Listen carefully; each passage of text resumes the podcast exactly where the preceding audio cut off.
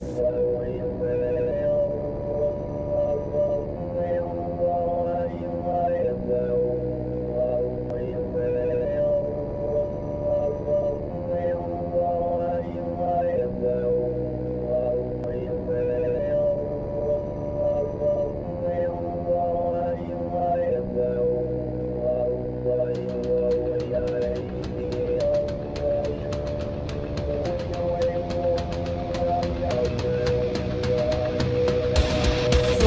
PolitiK Podcast, the show for normal Americans. From this undisclosed bunker, here's your host, Tony Reed.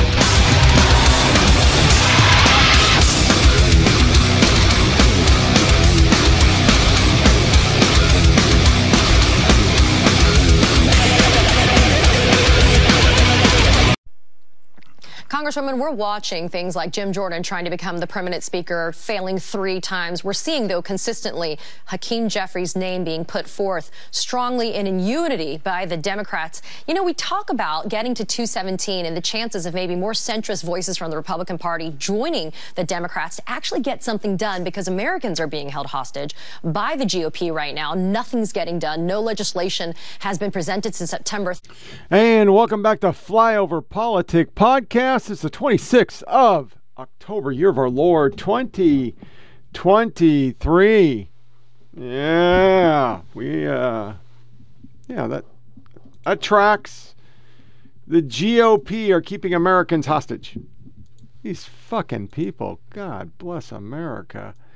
So we're gonna have some Gaza. Try to do a little woke today. Uh, a lot of sound bites, a lot of silly shit up front. Uh, I'm gonna start with, uh, you know, uh, what I talk about a lot, and I I cover it every time it happens because it's the only time it has ever happened. Usually, when you lose an election, you go the fuck away. But somehow, this media is so fixated about Hillary Clinton that we had a heckling, and you know I'm gonna play it. Struck by the I'm sorry, we've got of this. Two more people I to hear from. I'm sorry. You, you have a The- chance. Well, the- I'm not sorry. the you hip- sit down. I, and know you're not sorry. other That's the point. The we're gonna let hypocrisy of this talk. speech. I'm The hypocrisy turn of the fact that Frank what, what do you have? Can you Frank please? Can you, is can you please make a statement about President Joe Biden's speech? This is a clearly is- warmongering speech. President Joe Biden is calling for $100 billion of funding for Israel, Taiwan, and Ukraine, and we're supposed to just bundle these together and pretend like we're going to rush to World War III and we're all just going to let Hillary Rodham Clinton sit here. And, okay. I'm Yes. sorry. You know, Yes. this is not What- what- this is no, not the way no, to have no, a that- I'm conversation. sorry. If you want My- to have a conversation, you're No. welcome to come You- talk to you me can, afterwards. You can sit here. Okay, right. You're Yeah, gonna you're gonna yeah. you're gonna wait for me, right? I- I will- Please, I, will don't. I do not and believe I will you. listen to you, and I, do- will respond to you. I do you. not believe you. But right- Respectfully, I do not believe you. Well, and the fact of the matter is that the just- American people's voice are what need to be heard. Yeah, they because, are being because our president is not speaking for the American people, and well, neither are you. that's your opinion. That's your opinion. Yes, that's my But- opinion. But well, then sit down. We've heard your opinion. Thank you very much. Now we're going to I'm turn not to going to people sit down. who are I'm on not going to stop. I'm not going to stop. working on behalf I'm going to wait of human here. rights. I'm going to exercise my free speech But until it's not, until it's not free speech when you This- are disrupting Yes, everybody else's opportunity It is free speech. This is free speech, everyone. This is free speech. That is not free speech. This is people t- constructing narratives that are openly hypocritical. I'm sorry. You, the, the incredible hypocrisy. You know, tell me you John could Foster actually- Dulles went with Eleanor Roosevelt to bring this Declaration of the Rights of Man. John Foster Dulles was involved with the CIA. Oh yeah, well you're brilliant in your Oh, historical yes, yes, uh, thank you. cherry And the picking. Pinochet, the Pinochet regime. Oh, please, could you please inform me about the United States Okay, involvement we are in these going historical to things? we're going to move on Miss to, Clinton, will you Frank denounce Mugisha, Joe Biden? will you front lines denounce Joe Biden's human rights, not Will you- just yelling about it. So Frank, I want to turn to you because You are from Uganda, and What- what Uganda's want to hear- what I want to 2023 hear is for Anti-Homosexuality to Act denounce criminalizes Joe LGBT warmongering uh, speech. conduct in Uganda. to push us to World War And- III. oh, Do you understand? It's not about Israel and Palestine. It's not Please. about. It's not football. This isn't football. It's not Team America. Well, I'm sorry, but some of us are on Team America despite our flaws and our Yes, problems. yes, And that, some that's me. And some You're of us, to do something. You can't, every you can't take person over the on event. this You have to stop right now. You have to Or stop. what? So, wait, I'm I want to say one thing. Every person on this stage has right now, you risked their to- you have to life, their income, their reputation, their careers, and what have you done other than stand up and disrupt? I need you to. I need you to. I will put my sir. records Sir, and these have women's you have to- records to and listen Frank's records against you any You're day of the event. year. I'll Okay. respond. What I have done is I have asked Hillary Rodham Clinton to denounce the president's openly warmongering, suicidal, idiotic speech. And I've That's given what I've my asked. answer. I will That's not what do I've that. done. So that's the end of our conversation. Okay, but I'll still meet you I need your outside. But you're done right now. Okay, Frank. Okay, she- she Frank has. Now I- I play that to address, you know, the opening opening sound bites. The Democrats, the GOP is holding them hostage, and they won't work with the Democrats. Tell me one time that either party worked with the other party. Name one. Because I don't know a time. It's been since Reagan that either party bucked. All right, they they don't buck if they would actually compromise, we'd have so many things. You know, there was a Reddit thing. I'm trying Reddit. Right off the bat, I got banned for saying my shadow got murdered in uh, Afghanistan. My son's a Reddit moder- moderator. He says it's because you're young or old and you're a soldier. They don't like soldiers. Um, eh, the left just doesn't like soldiers. Nothing you can do about it. But one was, what could you do if you were king for the day? What would you do? And a lot of people had, I would stop uh, freaking Taylor Swift, uh, Killer Trav, who I'm, he's starting to wear on me. I, he's a pretty cool fucker, and I wish he'd play for the Packers. Um, he doesn't bother me in my feed because he's a cool fucker. I mean, you can't say you wouldn't want to be that guy. The dude's fucking awesome. It's football, good looking dude, big and tall a redemptive story because he was a fuck up and he had to get back in.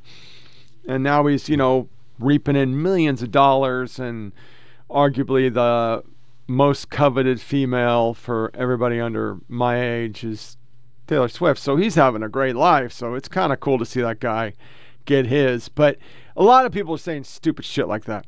I said I would like to address Con- Congress, you know, State of the Union, and, and have them all in there. And, you know, under the rule, you can't say shit. Just shut the fuck up and listen.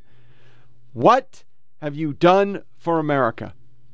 Because I can say in my lifetime, they've done absolutely nothing. Affordable Care Act didn't do shit. All you lefties out there that stumble across this, hey, Affordable Care is the most comprehensive. The freaking Inflation Reduction Act was the greatest green. Act. No, none of that. That's just handing money to friends. The Affordable Care Act was not affordable or a Care Act for people that I knew because they couldn't still afford it on minimum wage. And it was against the law. It took the Supreme Court rewriting the law, which is illegal, to make it a law. So, no. What have they done? We have the same issues that we've always had because if they fix those issues, they can't run on it. You can't demonize the other side unless you have those issues. And unfortunately for Obamaco, well, since Obamaco, oh, yeah, we got Obama news today.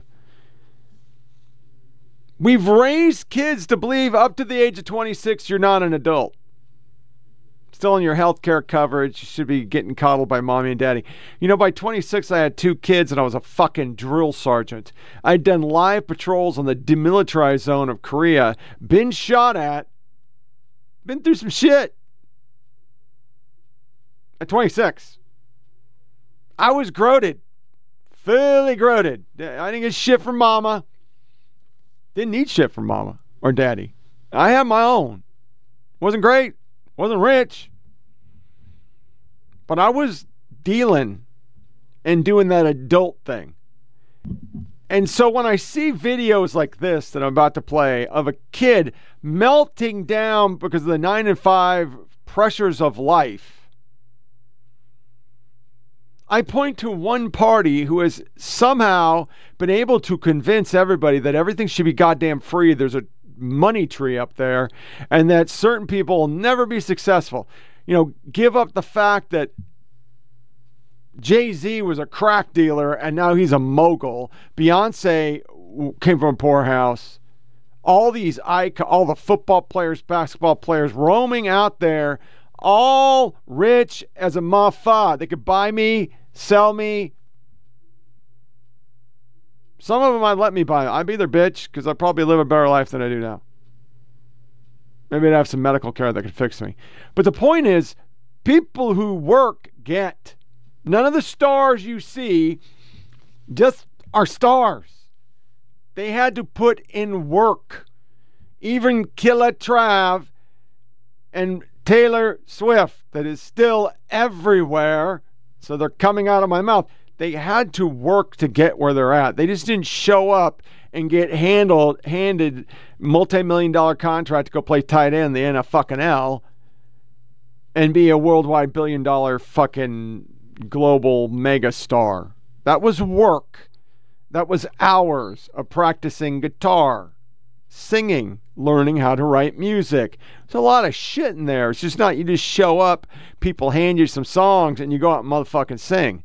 It doesn't happen anymore. You have to put in the work. You have to learn. It's literally one of my, you know, one of the things, a byproduct of this whole craziness that we have in our media now with fucking Hollywood stars, because I'm not going to say their names again. You know, I was blessed with one gift. That's all I got. I'm average at everything I've done in my life, below average at sports, never been a great athlete. I had times in the Army when I was pretty much a badass, but that was brief. It was that age 24, 25, 26, 27. I was pretty much a badass. Ran 11, 32 miles and shit. That's pretty good for a guy who weighed 190. Um, because I was still lifting. I could still bench 400 pounds. It's not bad. Couldn't even. If I stood next to 400 pounds, I'd probably feel pain now. But the one gift I always had is I could hear music and I could sing it. I could just hear it. I had the gift of a musical ear. You could sing something once to me and I could sing it back. I did six years of choir that my mom made me do, and I was good. I mean, the only accolade I ever got of high school, as embarrassing as it is, was all state choir. I mean, that's it. I mean, I lettered in football twice, you know, because I didn't play my sophomore year. I was on JV. But, you know, wrestling, I had what could have had four four letters. But I sucked. But musically, I could really carry tunes. I could hear them and I could sing it. I didn't need to see music because in six fucking years, because I didn't apply myself, I couldn't read music. I'd get C minuses on the exam, but I get B's in choir. My senior year, he just gave me A's to be nice because I had two periods a day. Musically, I had a talent, but I didn't go with it. Could I think I've been a singer or a song? No, maybe a songwriter because I enjoyed music. Music has always been something I'm really into. I'm, I'm geeky. Brothers and sisters used to hate me because I'd be listening to it in bed with my freaking Walkman. Every morning, that's all I do is listen to music.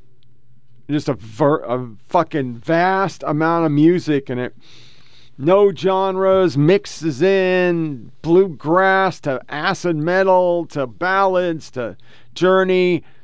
And I sing, and I've thought, why didn't I use that talent? Granted, I went in the army, but I could have taken courses and got music composition and I have all sorts of poems and I'm able to write words. I got published once for a poem. A poem I did. It was good enough to get in a book, but I, I never did that because I never dreamed big. I just stayed. This is me. I'm average. Woe is me. Feel sorry for me. And the weirdest thing happened through all this stupid celebrity stuff. I thought, my God, I could have done something with that. Would I have been a millionaire? No, but maybe, you know, I live next to Nashville. I could have wrote some shit. Maybe I would have got lucky. Because I do have a skill. I have a gift. That's the only gift I got. But I never used the gift. I don't know why I went on this tangent.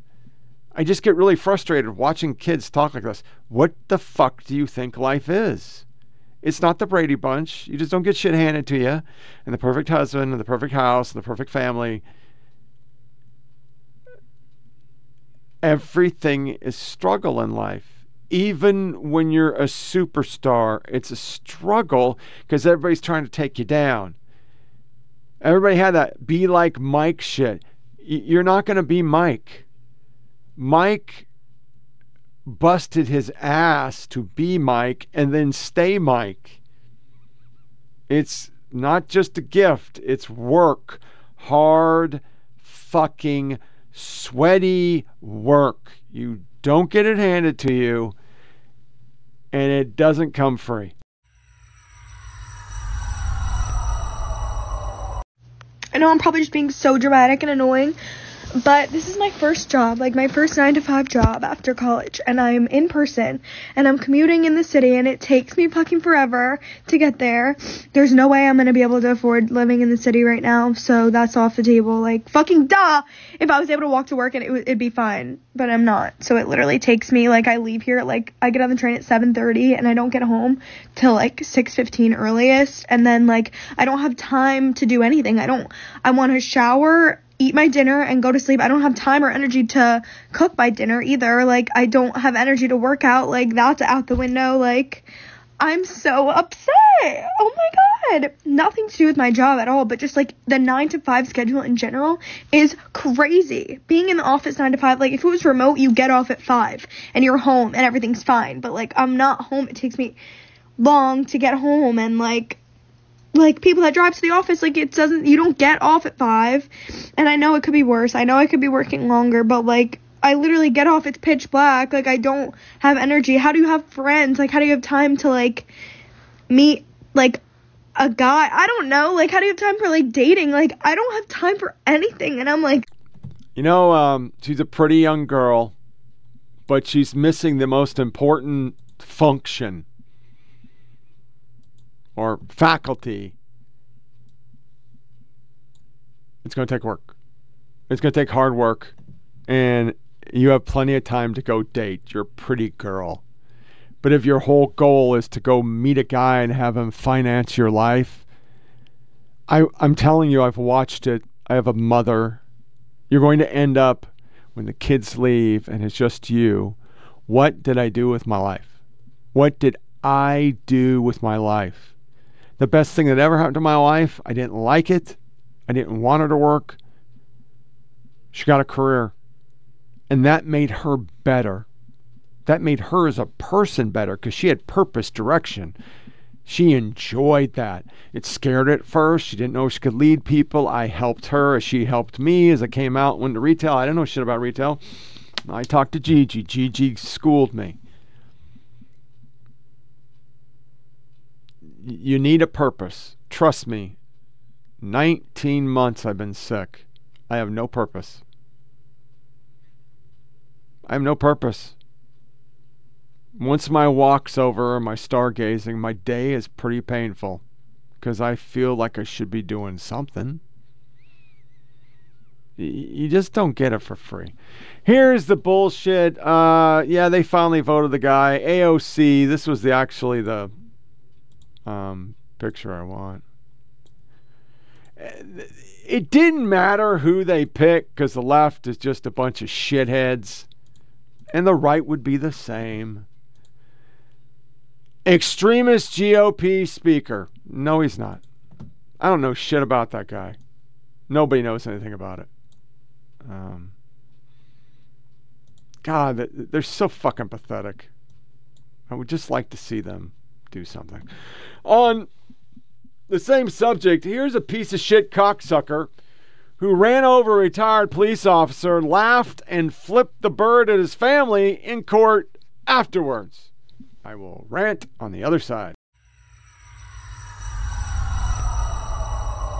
Alright, go. Go, go, go. Move around.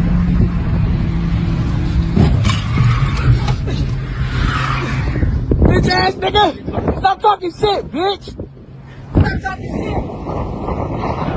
Nigga! Fuck wrong with blood? Ready? Yeah, yeah, yeah, yeah. Hit his ass.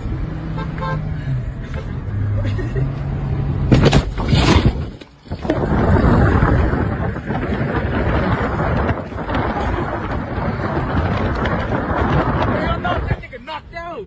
What did you see them doing? Um, they were flipping us off. Um, I would say about three or four different times. They flipped us off, flipping each other off, joking around with each other. Definitely not taking anything serious whatsoever. October 14, 2023, two young black men in Las Vegas record themselves running over killing a 64 year old grandfather and retired police officer. Two teens were murdered. Re- retired police officer Andreas Probst, while they were live streaming it, were in court today. They're laughing, joking around, and flipping off the family.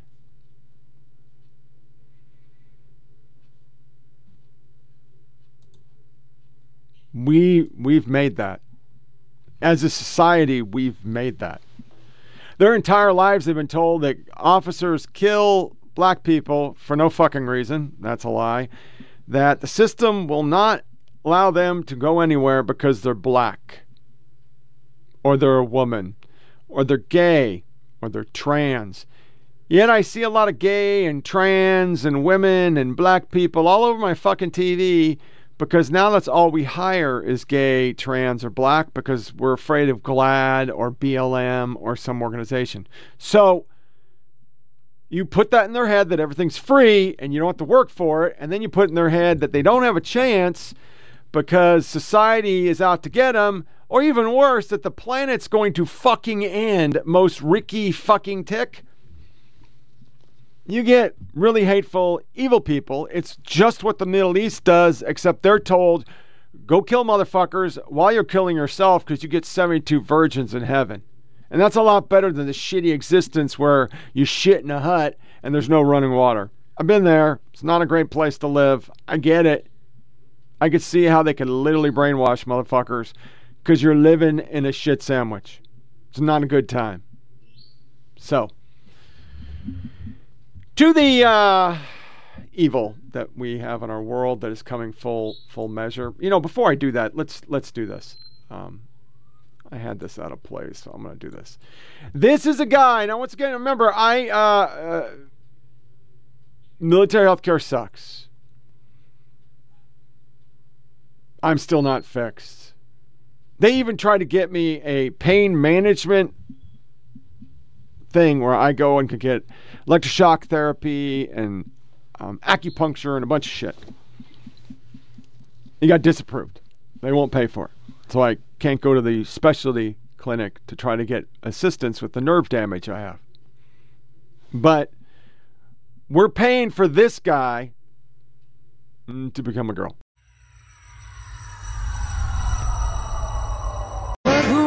Rumor has it he's the one I'm leaving you for.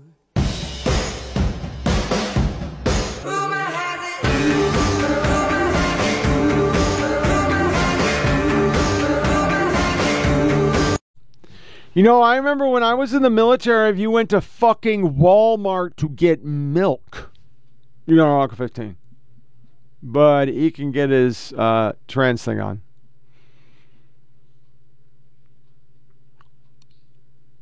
And nothing will happen to him. If you go online and say,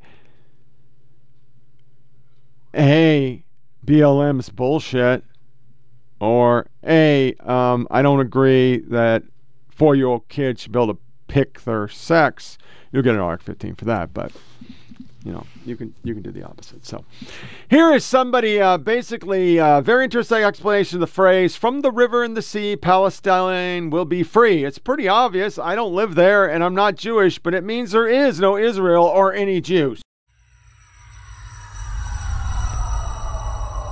videos for everyone who support Palestine. If you don't support Palestine, you can scroll. What's Palestine? I am dead ass requesting you to tell me what's Palestine. Do you know who you're chanting for and what you're chanting? When you say free Palestine, you are not talking about Gaza. Do you know that?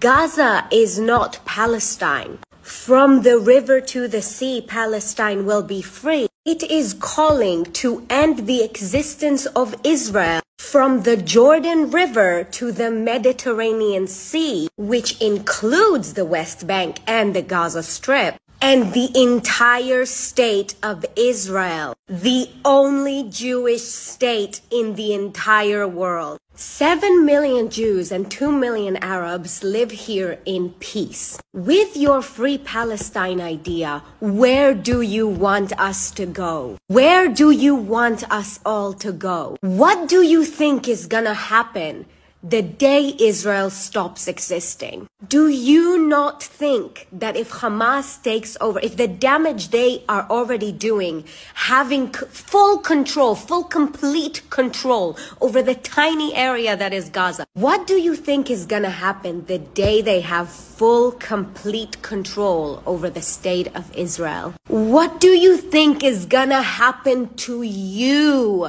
Chanting free Palestine in the streets right now. If you want freedom for the people of Gaza, who by the way, you guys are categorizing together as Palestinians, you have no idea who lives there. If you want freedom for these people, you stand with Israel to end whoever is actually occupying them. Israel has never attacked Gaza unprovoked. Israel has never, ever, ever targeted the Gazan civilians during any war or any attack that we have inflicted upon Hamas and their terror targets, the places they hide their rockets and guns and ammunition, which are civilian homes, hospitals, schools. The people of Gaza can't speak themselves against Hamas because they know they'll be killed. You, from the comfort of your home in your Western country, think that you can speak for the people of Gaza about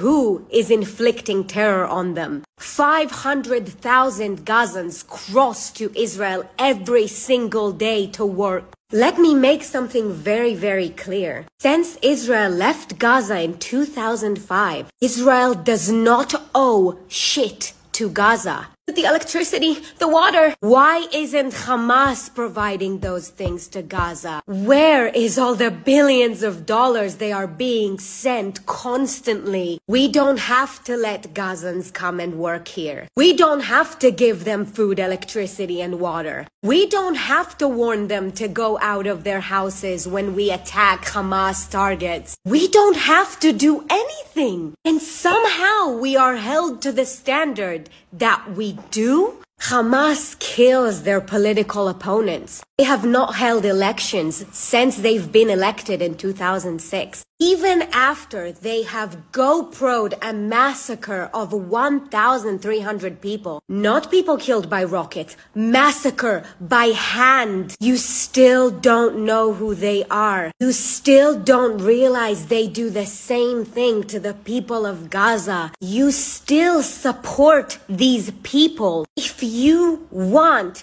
Gaza to be free. You support Israel annihilating Hamas and freeing them of the people of Gaza. Once Gaza is free of Hamas, there will be peace. Don't you think that if Israel was truly controlling Gaza and occupying Gaza, this wouldn't have happened? We would know what was going on there. Wake up already. These terrorists are using your values against you. They are hiding in their terror tunnels right now alongside 199 hostages. These are not freedom fighters. These are bloodthirsty monsters. Stop chanting these empty, empty slogans and wake up to see what is right in front of you. The siege, they have a fence around Gaza. Have you seen what happens when they make one hole in the fence? Have you seen what happens in less than five hours to 1,300 people when they break through this fence. This will never fail to amaze me. Gaza's under siege. The fence around Gaza, do you mean the border? Somewhere that is not our territory? Same border that 500,000 Palestinians cross to make money here in Israel? The same border they can easily cross if they don't affiliate with Hamas or carry any weapon? The same border they have with their Egyptian brothers who do not allow them anywhere near their country? And if after everything I said, you still support Hamas. There is no other way to say it. Your values align with Hamas. And I'm being very, very gentle. If you truly want peace, you stand with Israel. That's why you're finally starting to get these. That, that's that's a liberal. The left in America has really let us down. Many liberal Jews who support the Palestinian cause feel abandoned after lack of outrage expressed by some erstwhile allies over Hamas, Israel. That's Peter Baker. New York Times let them down too. Peter Baker is sympathetic to all groups.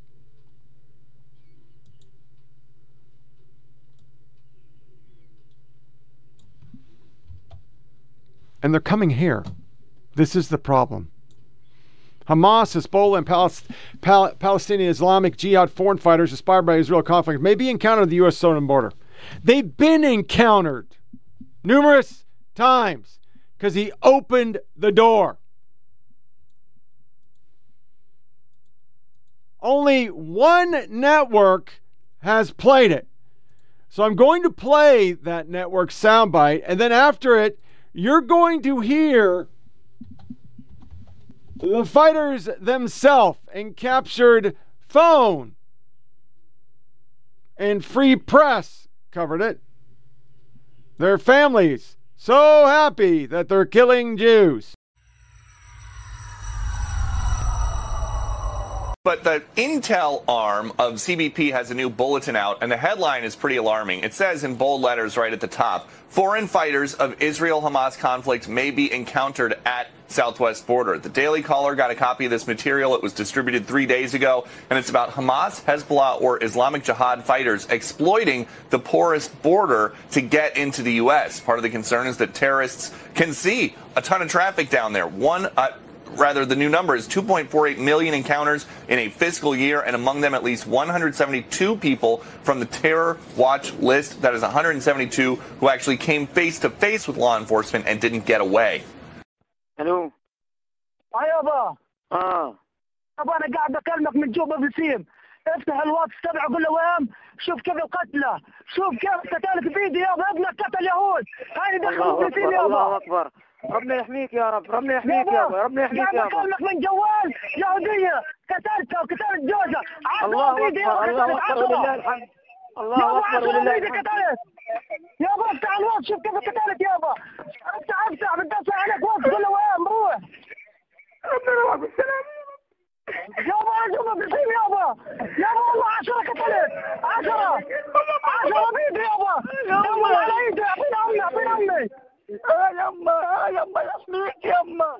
طول الليل أدعي لك. عشرة بيدي يابا كمان عشرة يابا بيدي قتلت طول الليل أدعي لك. يما طول الليل أدعي لك. ربنا يرحمك بالسلامة يما. يما طول الليل تدولي معاك. يما. ربنا يحميك يما.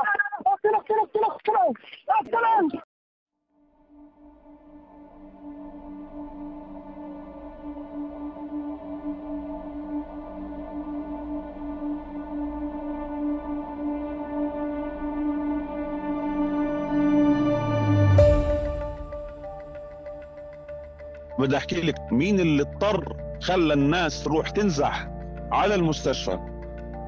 مش الحرب مش حماس. حماس تتحمل المسؤولية في كل الحروب. إحنا بنتحمل الغلطة. إنت رحت عملت عملية واثارت قصر ولكن هل أنت حاسب إيش هتعمل إسرائيل بعدها؟ فأنت متوقع إن إسرائيل تقول لك آه معلش بعرضك خلاص أوكي يعني آه هات الاسرى وخد آه هنعمل صفقة اسرى على طول. وضع حاليا موت مسح الناس بتموت الناس بتتشرد. أنا بيتي راح. بس مش هم اللي بيتحملوا إحنا اللي بنتحمل. إحنا بيوتنا اللي راحت. مستقبلنا اللي راح. كله راح. هي قطع القيادات. تاعون حماس السياسيين. اللي في قطر واللي في تركيا عايشين متنعمين بالقصر بالقصور والفلل والمشاريع والاستثمارات برا بالمليارات الدولارات. بعد ما نهبوا الشعب وسرقوا الشعب كله عايش برا وبيطلعوا لنا بالآخر بيحكي لك شوية شعارات وخلص سرقتوا الشعب وشردته وقيت الشعب هو اللي بياكلها. وكمان لو حب الشعب يقول لا زي ما طلعت حركة بدنا نعيش قبل هيك وكثير ناس طلعت اللي بنحبس اللي بنخطف اللي بنضرب الله أعلم وين بياخذوه ممنوع أنت ممنوع تحكي لا أنت ممنوع تحكي رأيك. ممنوع تعبر عن رفضك للي بيصير. الناس اللي راحت اشتغلت في إسرائيل قبل هيك إجت هنا بنت بيوت. إجت جوزت ناس. إجت عملت مستقبل إجت عملت مشاريع. وكانت كمان إسرائيل هتعمل كمان 10000 عامل جديد يعني هتخلي الحصة ل 20000 عامل. ليه إحنا رحنا خربنا على حالنا هيك؟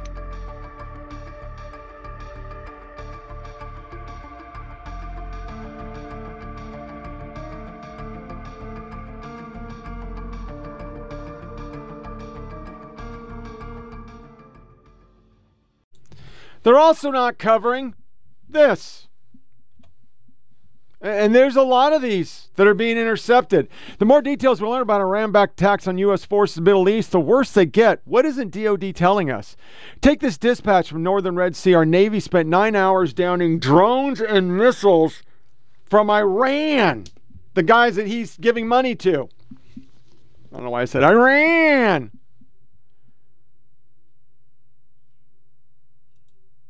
There is fucking um, State Department Iraq travel advisories. Direct quote for State Department New Iraq advisory U.S. citizens in Iraq face high risk to their safety and security, including the potential violence and kidnapping. Remember that it took months for DAOD to admit, and I didn't get this one, so I'm going to stop. And the arm, if it was fucking Trump, you would know all this shit. And that's, once again, as an independent, half the time why I like a Republican president. We know everything. There is no dark room that the media won't crawl into. But when it's a Democrat, fuck it. Admit that Iran backed forces attacked U.S. interests in Iraq and Syria 80 plus times since Biden took office. 80 times. I don't wish these attacks, this is Mary Kissel still. I don't wish these attacks to happen. Just think it's important for American people to have full transparency about their threat to they face so they can judge their potential political leaders' strategy or national security. BB Stacker. At Crank It Out Loud. I've used to follow this guy. Pretty funny. Having diversity inclusion classes, which seem to be the administration's top military priority, they have completely ignored actual readiness. Bad actors and countries who support them will take advantage of the weakness and complete lack of strong leadership. And that, my friends, is the fact. Jack. We worry about woke and getting trans and stuff. I mean, until this week, I didn't have a headline for Military Times. I had uh, Trump voters likely to kill. Military still has extremists in it because they want to kill Muslims who are shooting at them. I mean, that's the kind of shit we had. I mean, I have whinged on this show, not out my ass, on true facts that Obama made the ROE so bad we lost more people as he was simultaneously doing the bunny. And for those that aren't military and don't get that, that's the movie Platoon, where he says, let's do the whole fucking village. He was doing whole villages with drones in Pakistan. And once again, I don't care. Kill them all. If you don't understand that Israel is doing what we do, before I went into a valley and then got shot at and mortared and RPG'd and like went through some pretty shitty shit one day, we put flyers out. Hey, if you're a civilian, leave because we're coming to kill the bad guys. So the bad guys were ready. We do that on every mission. It's really hard to have the most important aspect of an attack, which even if you're not military and you have an IQ above a potato, no, it's surprise. They don't know you're coming. That's the most important thing we do. We don't have that. That morning on March 2nd, 2002, I didn't get all the bombs I needed because the Air Force was fucked up and didn't refuel shit, but they're flyers. And right now, they're doing door knocks, they're doing announcements, they're fucking telling people we're going to bomb this building, building, building, because Hamas is in it. You know Hamas is in it, so leave the goddamn building. And like in Vietnam and every other place that we've ever fought where there's a uh, civilian contingent around, they go into the little caves and they crawl through the tunnel systems and they don't get killed we destroy the building and they just move to the next building. Yeah. Yay, team. So I get U.S. troops Middle East braced for significant escalation of attacks. Well, they're already getting attacks.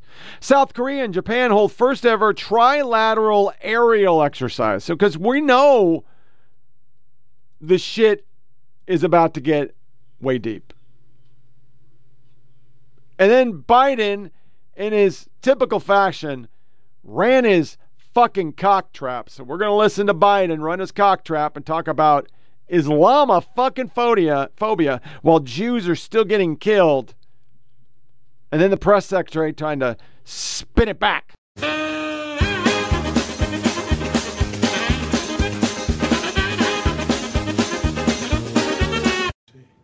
apologize. I have to go to the situation with another issue. Thank you, thank you, thank you. We have had troops in the region since 9 11 to go after ISIS and prevent its reemergence in, in both, anyway, in the region level of concern right now about the potential rise of anti-Semitism in light of everything that's going on in Israel? So, a couple of things. Um, look, um, uh, we have not seen uh, any credible uh, threats. I know there's been always questions about uh, credible threats, uh, and so uh, just want to make sure that that's out there. But look, uh, Muslim and those perceived to be Muslim have endured a disproportionate number of hate fueled attacks.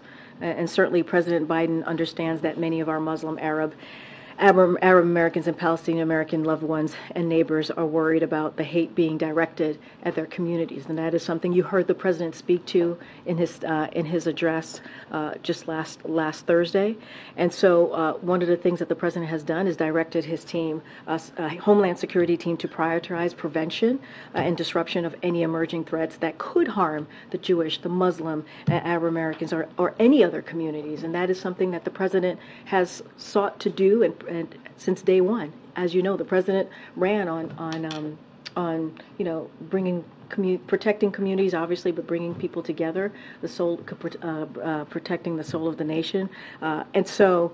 Um, that is something that the president takes very, very seriously, uh, and um, you know, we're going to continue to denounce any sort of hate uh, towards any American here, uh, and so that's what we're going to continue to be steadfast on. Again, he has he has uh, uh advised, directed his Homeland Security uh, team to make sure that they're on top of this. Here's his fucking tweet. So he talks about the Middle East, uh, mumble mumble. Then it's I got to go to the Situation Room. Nobody needs to know that. And then, as Americans, we must come together and reject Islamophobia and all forms of bigotry and hatred. I have said repeatedly that I will not be silent in the face of hate.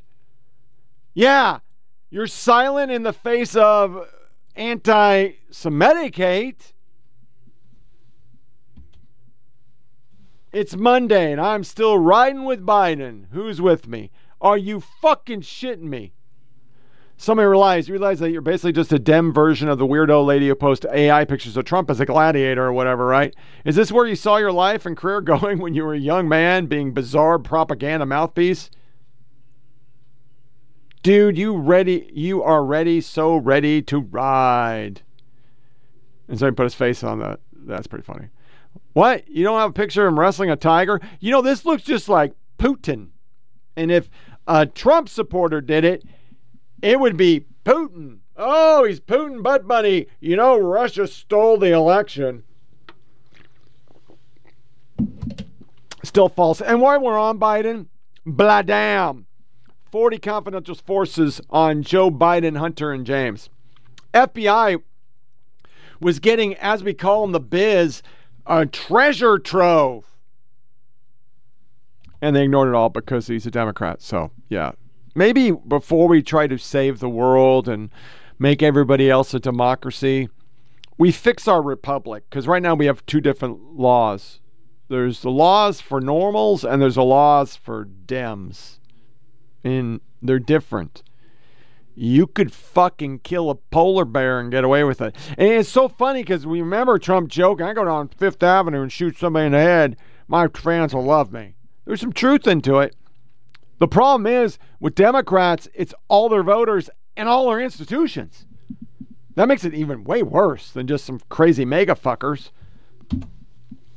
Scoop! School makes Jewish students sign gag order after being attacked. Jewish middle schoolers at MB Bus News was reportedly attacked by other students after Hamas attacks on Israel. Some students allegedly said revenge is beautiful and all Jews should be killed. Middle schoolers. But wait, there's more. Just a few months ago, the ADL California congratulated M Bus News on being a school with no place for hate. Apparently, some forms of hate are actually allowed. So the ADL recognized that school because it is okay. I mean, we just went through an entire fucking cycle, revolution of atheists fucking up Catholic churches because of Roe and shit.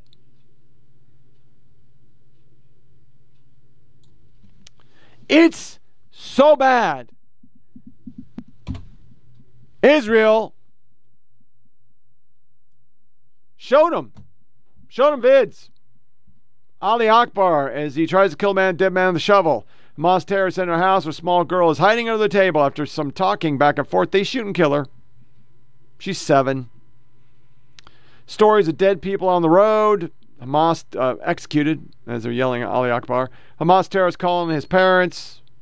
About to play that. Hundreds of journalists. And the funny thing is, they didn't bring it out I didn't see any other reports. Uh, there's one on CNN supposedly, um, but I pulled the transcript. It doesn't sound very meaty. The, this is this is them. They're looking away because they're still going to go out and report that uh, Hamas and Palestinians, all the people that demand to see proof themselves, I hope they have nightmares for the rest of their lives. I do too, because if you don't get it, you're not going to freed Israeli hostage. I've been through hell. It's a long story. Not going to read it because it's obvious. We know they did. And then you just have the audio. So, um, well, first, before we get to the audio, um, oh man, I already played the audio. I'm an idiot, so I already played it. And that was with him calling the folks. Sorry. This is Governor. No, the world is on fire. He's the backup Dem for president because a lot of people want him. Why is he in China?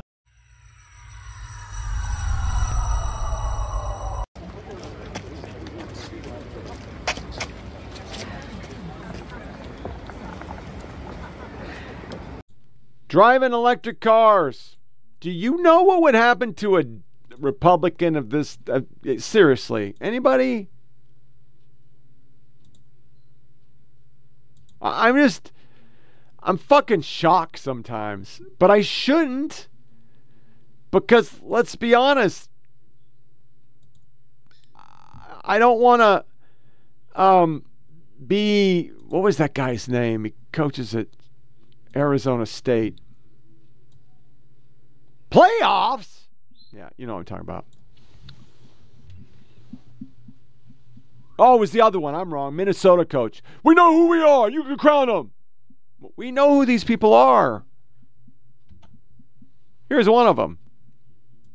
So this cat, uh, New York Mag and Vox writer.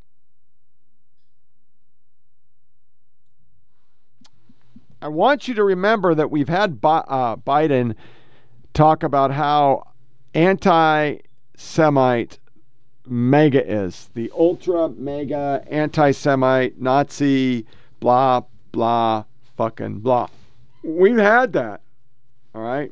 But you don't see him writing those tweets. His tweets are coming from his staff and they're all Israel needs to stop.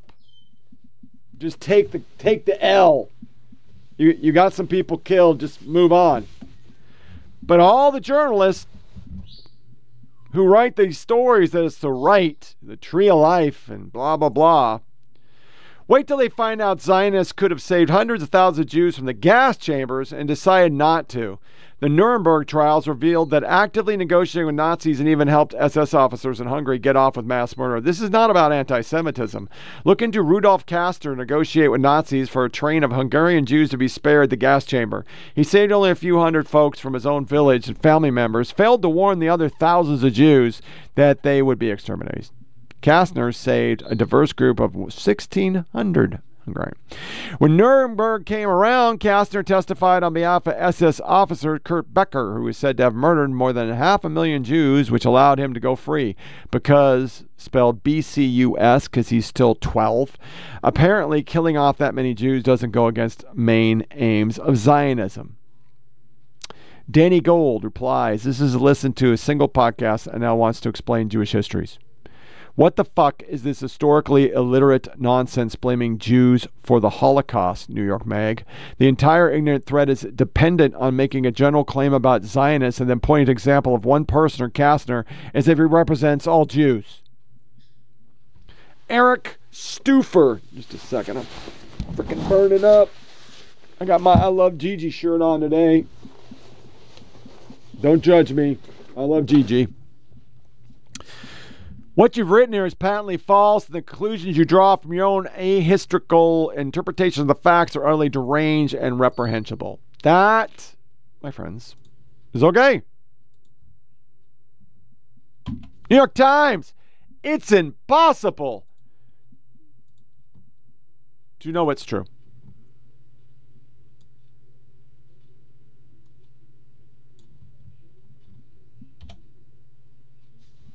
Barack Obama.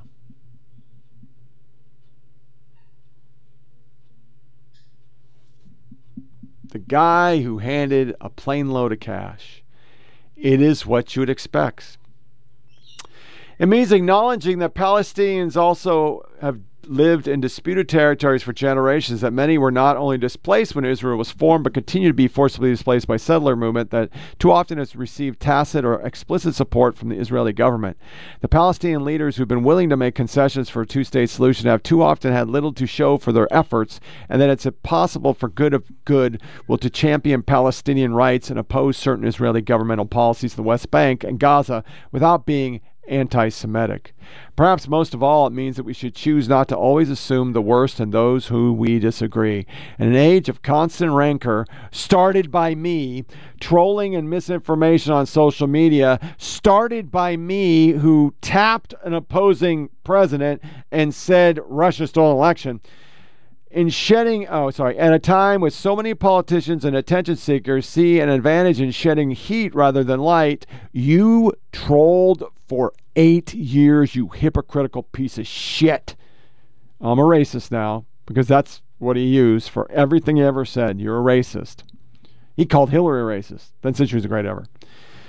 It may be unrealistic to expect respectful dialogue on any issue, much less on an issue with high stakes and after so much blood has been spilled. But if we care about keeping open the possibility of peace, security, and dignity for future generation of Israeli and Palestinian children, as well as for our own children, then it falls upon us to just let the terrorist win.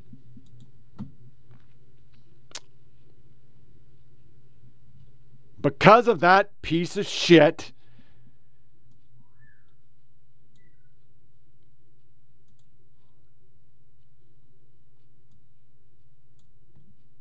we have uh, AOC, the modern version.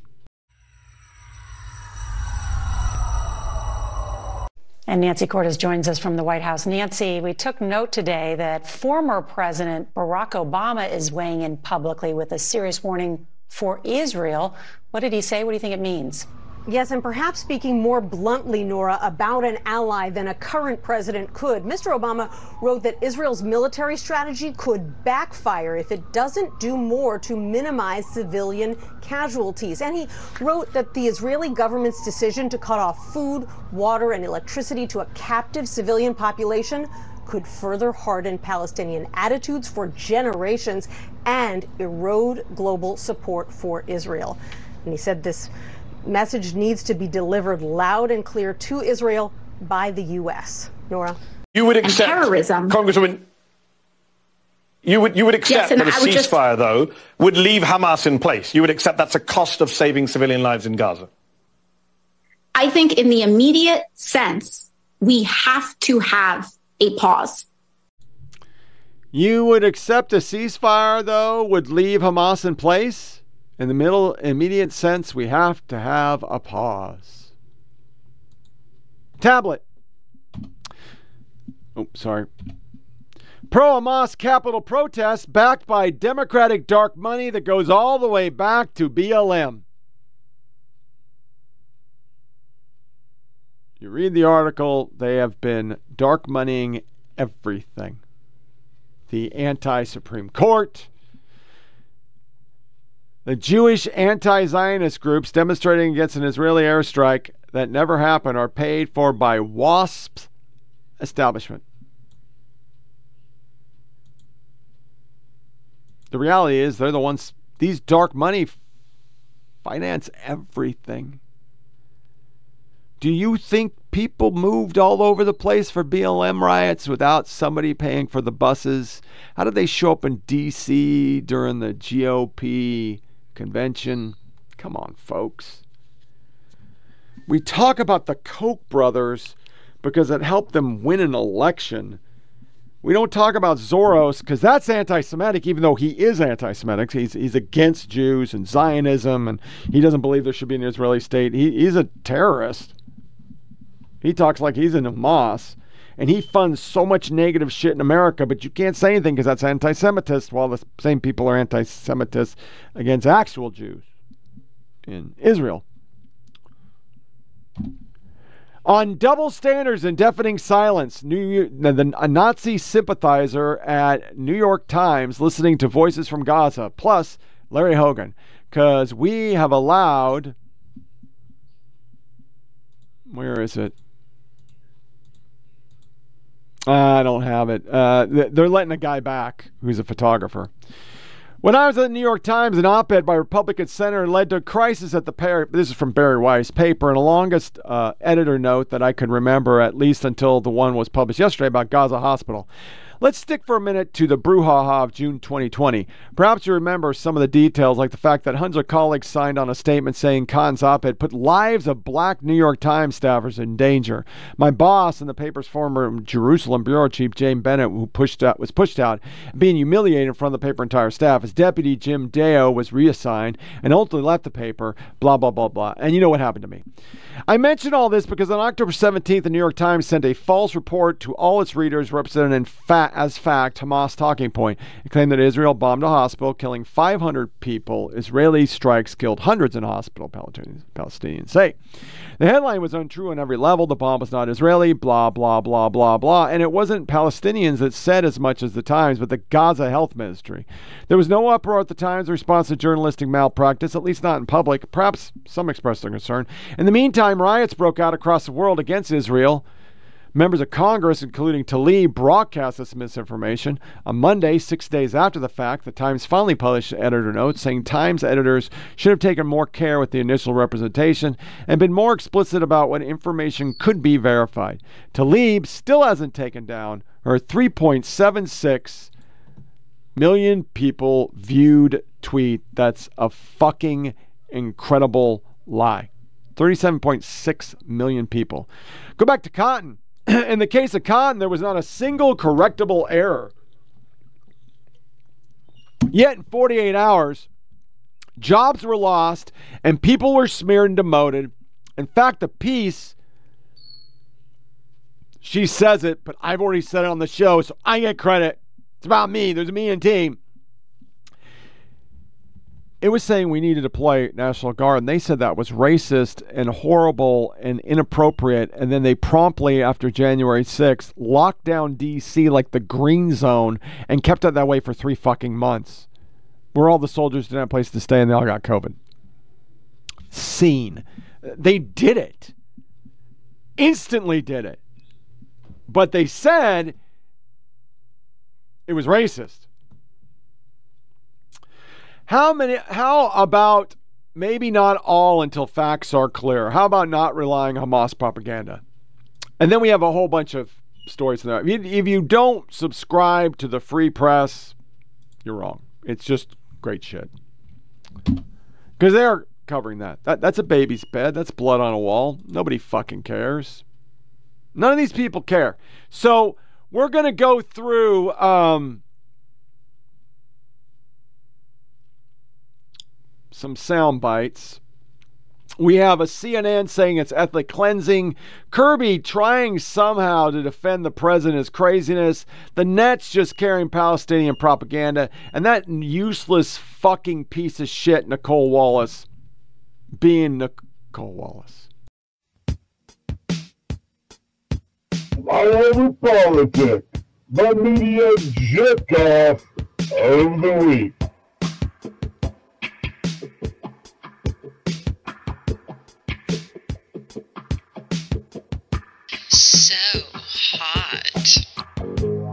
Jordan's king has made very clear, King Abdullah, there will be no refugees into Jordan. Egypt's uh, El Sisi has said pretty much the same exact thing. And there are layers to that uh, in terms of their people and what they oversee uh, in terms of the countries themselves. But why are those? Why do those lines exist?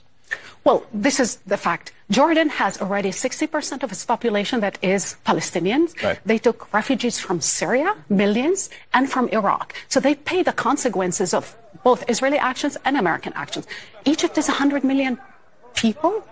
It's the poorest country in the Middle East. They didn't trigger this. They've been asking the administration, we are willing to take some, but with one condition, that they would be allowed to return. And Israel is now refusing.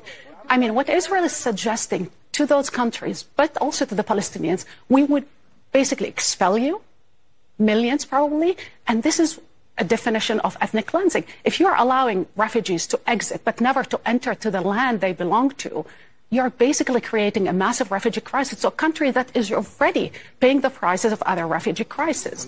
So the only alternative that they're trying to ask the administration, pressure Israel to create basically a place where if you really care about human life and the sanctity of human life and international law as well, Israel is the ultimate power that can determine what what to do with, you know, refugees. Maybe movement, if they really care, move them somewhere else, but guarantee that they would come back home. If they really care about distinction between Hamas, which is 30,000 or 40,000, but there's 2 million people. So if you decide that to sacrifice 2 million people, then become, this become a catastrophe and will drag America to another war. All right, Willa, we appreciate you coming in, as always. Thank you very much. An uptick um, on the right among some Republicans who have called for um, students or foreign nationals who are demonstrating uh, in some of these pro-Palestine demonstrations or you know, allegedly pro-Hamas demonstrations to have their student visas pulled or to face deportation. What is the administration's remark uh, response to those kinds of remarks, and that kind of rhetoric? I, I, would just tell you, I would just tell you, you don't have to agree with every sentiment that's expressed in a free country like this uh, to um, to stand by the the the, ID, the First Amendment. Does the president view anti-Israel protests and sentiment on college campuses as anti-Semitism? So look, I'm not going to get into what's happening across the country and at different universities. Not going to get into the specifics. As the admiral said, the First Amendment right, right. That's what something peaceful protest is really uh, part of part of our democracy. Being able for folks to to uh, to be able to express their feelings. I'm not going to get into any uh, uh, you know specifics on that. The president has been very clear in wanting to make sure that uh, Jewish Americans, wanting to make sure that Arab Americans, Muslims are protected here. The president himself said silence is complicity. So if there's anti Semitic letters being sent by students or protests, sentiment at of course, protests. Of course, the president doesn't, uh, is, is, uh, uh, uh is against anti Semitism. Of course. This is a president uh, that you have heard me say is prote- wants to protect communities, whether it's the Jewish community, uh, the Arab American community, the Palestinian com- community. Talk to a lot of the protesters, you'll hear anti-Semitic comments. That and we're going to always Israel denounce. Genocide. We're always going to denounce anti-Semitism, but at the same time, people have the right to peacefully protest. A new Harvard Harris poll just came out, which showed that a slim majority, 51 percent of 18 to 24 year olds in the United States think that the uh, violence in Israel can be justified by the grievance of Palestinians. Is there anything in particular that the administration uh, is planning to do to take this argument to those college students or the those younger generations who seem to be um, open to the idea that there are two sides to this thing? I, I don't have anything to, to lay out on. Tonight, the deadliest day in Gaza since the war began. The images, the hand of a girl buried under rubble in Gaza. Then she's pulled out alive. Gaza officials saying more than 700 people were killed in Israeli strikes in the last 24 hours. Hospitals near collapse. And tonight, we have new pictures of the desperate hours for civilians and first responders inside Gaza. Our camera crew capturing the drama of another child pulled from the rubble of falling bombs. Gaza health authorities report more than 5,700 people have been killed there as its healthcare system appears to be failing. Gaza looks like it was hit by an earthquake. The Hamas run health ministry claims more than 700 Palestinians were killed in just the last 24 hours. Nearly half of them children in the deadliest day in Gaza so far. Our camera crew captured one moment a snapshot of Gaza today. As the humanitarian crisis worsens in Gaza, new calls at the United Nations for a ceasefire, and the U.S. now suggesting there should be a pause in Israel's bombing campaign. As Israeli airstrikes continue to pound Gaza, two thirds of the hospitals are out of service, according to the World Health Organization. The UN relief agency says it will have to stop operations in Gaza tomorrow night when it runs out of fuel. Tonight, UNICEF says there's been a devastating effect on children and calling for an immediate ceasefire. A humanitarian disaster leading the UN Secretary General to echo that plea. I'm deeply concerned about the clear violations of international humanitarian law. The Israeli and Palestinian foreign ministers face to face speaking past each other. Israel has increased the barrage of airstrikes with the Hamas run Gaza Health Ministry saying it suffered its single deadliest day of the war. This amid some of the Israeli military's heaviest bombardment yet in Gaza, the IDF claiming more than 400 targets were struck over the past day, including anti tank missile launchers and observation posts, pushing the death toll in Gaza to nearly 6,000, according to Hamas health officials. Inside Gaza, reports tonight hospitals are near collapse. And we have learned that authorities are now trying to reach expectant mothers about to give birth to give them kits with tools to deliver their babies on their own because the hospital system is so overwhelmed. Gaza's hospital system on the brink of collapse The WHO saying an estimated 5,500 pregnant women in Gaza expected to give birth in the next month. But a UN agency says emergency delivery kits with step by step instructions guiding women through their deliveries have yet to arrive. You know, I, I am interested in what Liz Cheney says, Mary, but I'm more interested in when she says it. And it was interesting to me that she was out yesterday. I mean, she, it's the first time she's spoken since Trump celebrated Hezbollah, called them, quote, very smart. Um, it's the first time she's sort of made an appearance since some of this new reporting has come out. John Karl had some of it, and, and we had it here here um, when that first broke. Um, and it's the first time that I think a broad coalition of Americans realizes that if Donald Trump were president right now, the world would be a much, much more dangerous place, with the Middle East on a on a hair trigger, um, with threats of violence at home with Jewish American communities, with Muslim American communities terrified right now. The country probably couldn't handle a Trump presidency wherein his own chief of staff described him as, quote, the most damaged human being he'd ever seen. And a couple of defense secretaries were out the door for cause, for things they saw that gave them concern about U.S. national security. How do you assess this moment, again, about 12 months ahead of another presidential election? To accentuate the point a little bit, here is John fucking Karl losing his shit saying Biden has blood on his hand. Now, I, I want you to think if Trump had sent,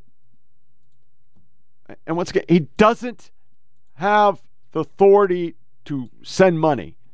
So he technically didn't. He gave them back money that was seized. But if Trump had done that, and then right afterwards, there is an attack on Israel by Iranian backed forces, and it's happening everywhere. There's Hamas, there's Hezbollah. Dude, this shit's for real. It's not a joke. We are like, as I used to say in the army, and it's very vulgar, a nut hair from World War III. A nut hair. If you're young, that's very short hair. if you're old and you, you you think shaving your balls is a man, and I'm being totally gross. Sorry if there's females listening, because uh, I do. I'm like, goddamn. come on, be a man. You're supposed to be a fucking caveman. It's supposed to be a fucking bush and something coming out of the bush. We're supposed to have ugly genitalia. It's what men are. Women have beautiful genitalia, men have ugly genitalia. But I, shaving your I did it a couple times in my youth. It's disgusting. It just makes you itch. I shouldn't admit it, but I did. Yeah, no. So the analogy doesn't work as good for if you're old and you don't shave your balls. You have long hair, and I, don't know why we're. I, shut up. Okay, moving on. The reality is, we are so close to war. And if Trump was in charge, we would be persecuting giving money to Iran we would start implying that maybe his trying to have peace accords, trying to have talks with them, trying to give them money times deuce, because it's twice Biden 400 and, or Obama was 460 billion or million on a C-130, and here we're just giving money to a central bank. Oh, we would finance it. They would literally have op-eds that Trump killed Jews. We wouldn't even insinuate it, it would just be done. So, Tim Scott, who's African American, saying it, well, that's just, that's a cherry on top because it's true. Uh, you said that Joe Biden had blood on his hands. That, that didn't really sound like the Tim Scott that I know, the hopeful, optimistic campaign you, you talked about running. Uh, but sometimes in the heat of the campaign, you say things that, that maybe you regret. Do you regret saying that, to, to, of saying that the President of the United States has blood on his hands? I don't actually. I'm a happy warrior without any question, but we are now in the midst of a conflict. And so the warrior in me requires responsibility to be start at the top. When you think about the fact that the weakness of Joe Biden attracts conflict around this world. And frankly, the negotiations with Iran is what specifically I was talking about. Six billion dollars for hostages only creates a bigger market for Americans abroad. But but but and Senator, if, money, if, if, if, I can just, if, John, but, let me finish. Okay. That money, let me finish, John. That money we know Hamas's first thank you was to Iran. 90% of their money comes from from Iran. You put those pieces of the puzzle together. That's why this administration froze those dollars just last week. But, but I mean, I'm glad you mentioned they froze the money because none of that money has gone to uh, Iran. None of it. And, and, and, you said that he has blood on his hands. I mean, with all due respect, the, the blood is on the hands of Hamas. And to say that Joe Biden is complicit, which you also said, in, in, in, in the greatest, deadliest yes. attack on the Jewish people since the Holocaust, I mean, that, that that's beyond the pale, isn't it? I mean, well, you, John, you, you, you don't, you don't really right think back has... to where we find ourselves John, let, let, let, let, me finish my thought here because I think it's important for your viewers to hear the actual truth as I see it. There's no doubt that when you have President Biden negotiating with the Iranians for the release of hostages, I said this under President Obama as well. When the when we paid 400 million dollars for hostages, you were creating a mark. This is fun. universities. I mean, I didn't play this one. This one is fucked up. I saw it in uh, two different segments. Um, he posted a I'm I'm a victim shit. Uh, let me try this. I'm gonna play this one. This is a city councilman.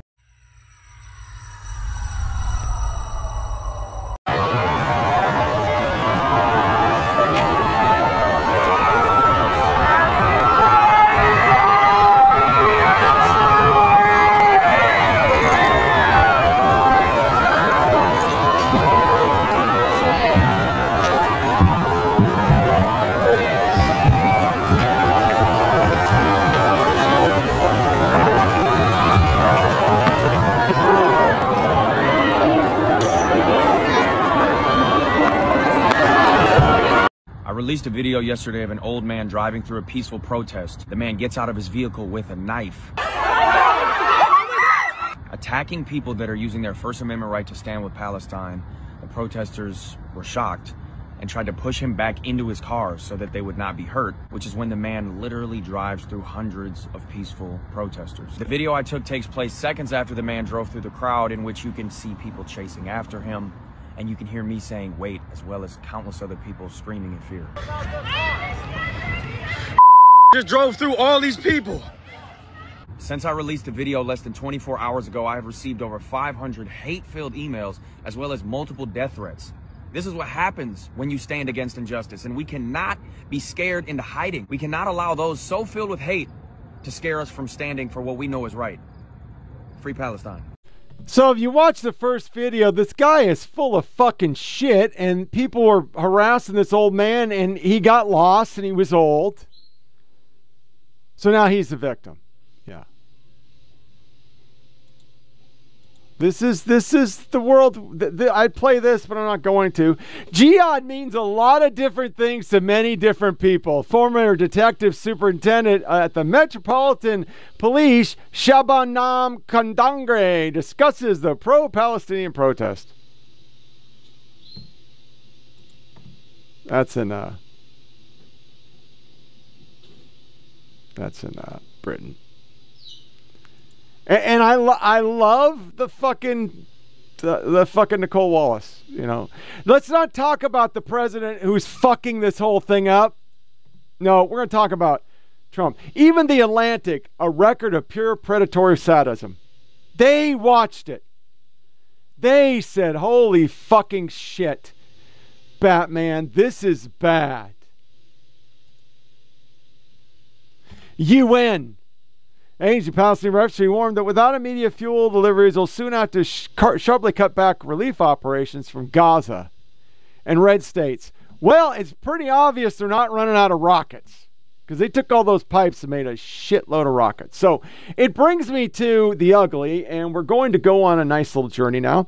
You're going to see a couple who tore down, and another person who tore down and called the person a fucking Jew, and then a bicyclist getting harassed, a Jew, and another ripped down Jew, and then Omar snapping because she hates the Jews too. So here's the left. They're the good people. We're supposed to vote for them.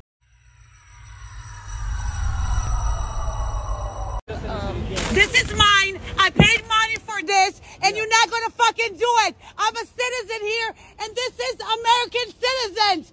You fucking got it. You're not going to do it. Get the fuck out of here. This is American citizens. Got kidnapped. You fucking bitch. Get the fuck out of here. Put your fucking face. Get the fuck out of here. American citizens! You a fucking bitch! American citizens got kidnapped! Face! You're gonna pull it down, show your face! You support genocide, you fucking your employment! All I'm asking you to do is move out of the bike lane. No, of course not. But that's just the law. So go your ass around. It's not safe. I don't want to go into the contraflow lane. Your life is not my concern. I understand that. I am, in fact. I knew it. I knew it. I knew it. I knew it. I knew you was a Jew. you people are the devil. Now we going. I knew it. You are the devil. Now we going. Hey, bro, get to Karen, bro. She is trash. This is why you're doing this because you think you entitled. Here. Calva, wallah. Stay here. Calva. All right, I think that's good. Have a good day. Stay here. Fuck you, Have fuck you, day. and burn in hell. Stay here. Stay here. No, don't worry. We're going this way, so tell the police to find us up here. Ilhan Omar is very, very upset. One atrocity and say this is wrong. But you watch as bodies pile up, as neighborhoods are leveled. Israel has dropped more bombs in the last 10 days than we dropped in a whole year in Afghanistan. Where is your humanity? Where is your outrage? Where is your care for people? How is it that we have a president who is talking about releasing hostages, who is talking about getting American citizens out of Israel, but could not get himself to say, I want to save and work to save the hundreds, thousands of Americans is stuck in Gaza? What is wrong with you? Do you remember her showing that kind of passion and emotion and, yes, outrage when over a thousand Israelis and Americans were murdered or raped or kidnapped or all of the above? I don't. I don't at all. Uh, uh, and by the way, speaking of hostages, this is a member of the United States Congress. And she's so worked up over what Israel is doing right now in retaliation from that terror attack, yet she can't spare a moment to actually point out the fact that Americans are being held by the people that she's defending? That's that's sick. I want to say how insane and painful and scary it is to work and serve in a space where we have a, a member in our caucus say all Muslims are responsible for this, and not a single condemnation comes from our caucus leadership or any member of Congress. First of all, she's scared to work in her space. It's the House of Representatives. And you don't work there. You're elected to serve the people of your constituency. If you don't like it, and if you're terrified every day, why don't you resign? Number one. Number two, the member of Congress she's referring to is actually a Democrat from New Jersey who was overheard to and suspected to have said that all Muslims are guilty of these crimes. He denies saying that, but she doesn't care. She's just running with it anyway, sparking outrage and dividing us even further. Do you think she's even had a conversation with this gentleman? I doubt it. It doesn't matter. She's got a message to send and she's got people to divide. So go for it. How is it? How is it that we are serving in a body,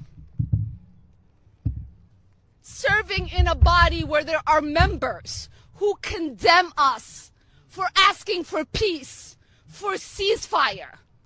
The most simplest thing. Uh, yeah, I, I've seen all of those members of Congress jumping up in front of a camera saying, We condemn Ilhan Omar because she's asking for peace. Nobody's saying that. This has nothing to do with asking for peace. She's not asking for peace, she's asking for surrender. The Hamas terrorists just murdered over a thousand Israelis and Americans, peaceful, innocent civilians. And as soon as Israel now retaliates and tries to get to the terrorists, who I want to remind you again are holding hundreds of innocent people, including Americans, against their will as hostages, the Israelis are trying to go in there and take care of them and, and find them, root them out, and free our people. And she wants surrender. That's what a ceasefire is it's a surrender. How many more killings is enough for you? Is it a thousand more? Two thousand more? Three thousand more? How many more Palestinians would make you happy if they died? Do you, you will you be fine if all of the people of Gaza were gone? Would that make you happy? Would that be the thing that makes you proud? And maybe that's the question you should ask Richie. Is he okay? How many more Palestinian lives is he comfortable with? Because I'm not comfortable with any more. Um, she's a little unhinged, to say the least. And I just want to reiterate do you remember seeing that kind of passion from Ilhan Omar in the days after the terror attacks? Or from Rashida Tlaib, or Alexandria Ocasio Cortez, or uh, Baldy McPhee over there, or any of the members of the squad that you just saw promoting the ceasefire. They're very upset. They're very emotional. They're very angry and they're very animated, but only because, well, their side is suffering some loss right now. And let me reiterate their side is not America's and not our ally Israel. Their side is the terrorists. Those people are good people. They're all good. I mean, what's wrong with you? That's the guy who actually drove through. I, I had it buried. Um, he was lost, and they were there. Everything he wrote is false. Protesters blocked the road. A confused elder man, not a counter protester, then tried to drive through, but the crowd surrounded and started attacking the car. There's pictures of this poor guy. Um, I don't know if they have the the one I'm looking for. Here he is. look at this. Uh, this guy, man. I feel so bad for this old man. Watch this. He not going nowhere now. He not going nowhere now. Hold up, hold up. Hold up. Hold up. He not going nowhere now. He not going nowhere now.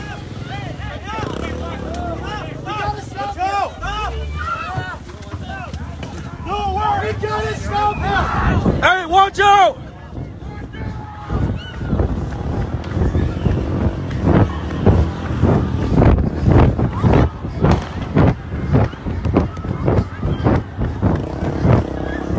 Motherfucker just ran.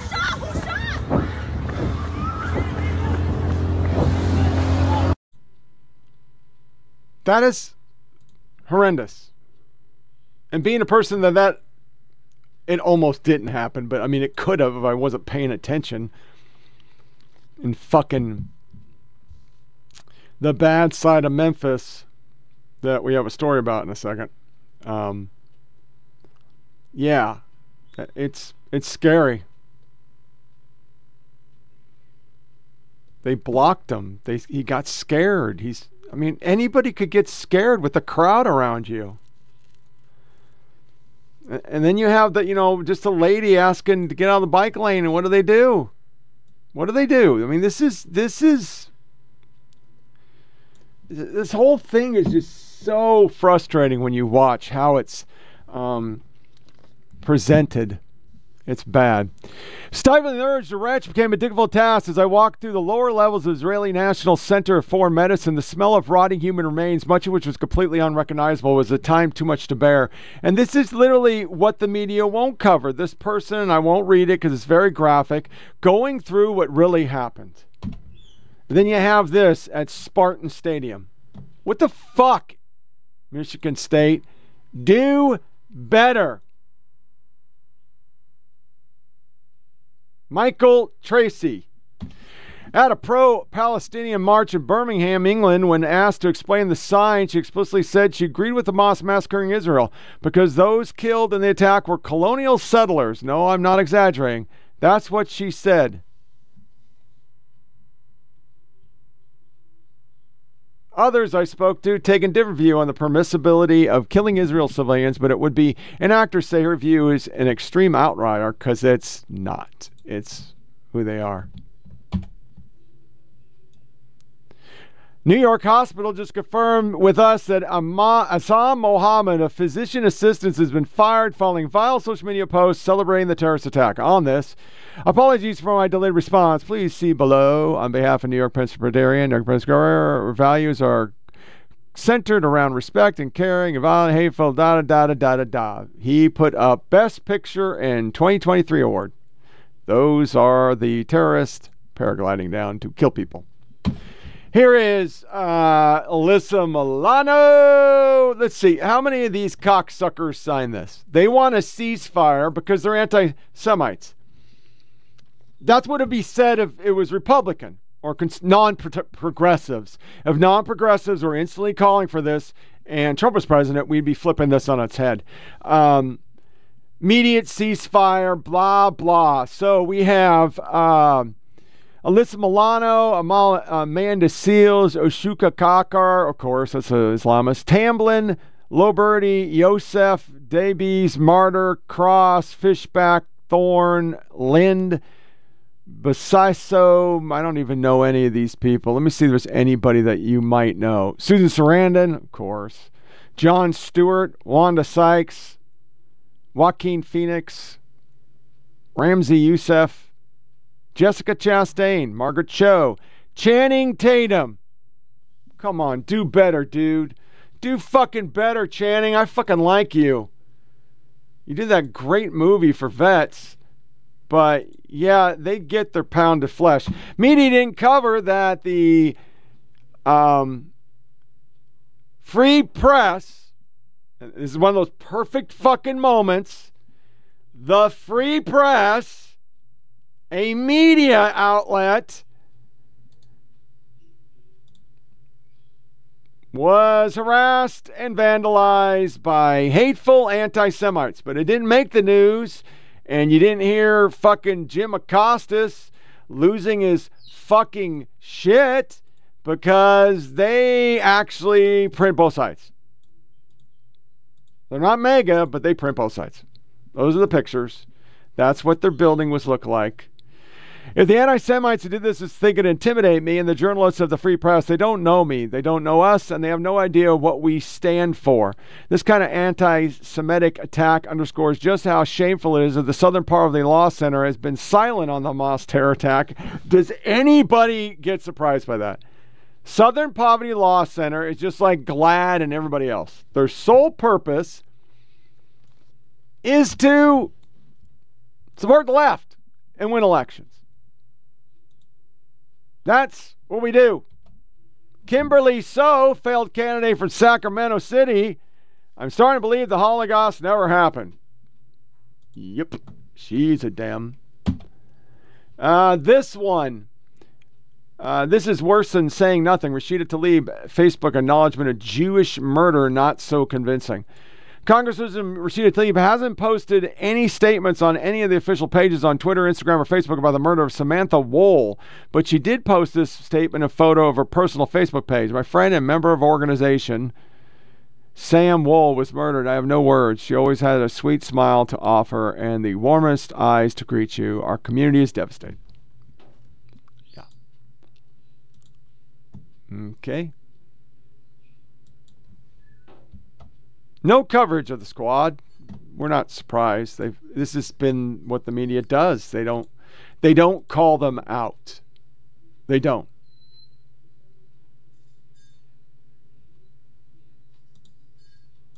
They just don't care.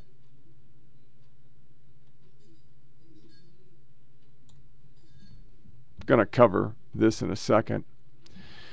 An elderly couple an elderly Israeli hostage who was released by Hamas overnight said she had been beaten by militants when she was abducted and taken to Gaza October 7th, but was then treated well during her two week captivity in Palestinian enclave. It was hostage taking, but mostly peaceful. And then we wonder why that is the percentage. Do you think Hamas killing 1,200 Israeli civilians in Israel could be justified by the agreements of the Palestinians are not justified? 76% not justified. But when you go into the inlays, 18 to 24, over half believe it's justified. Because why?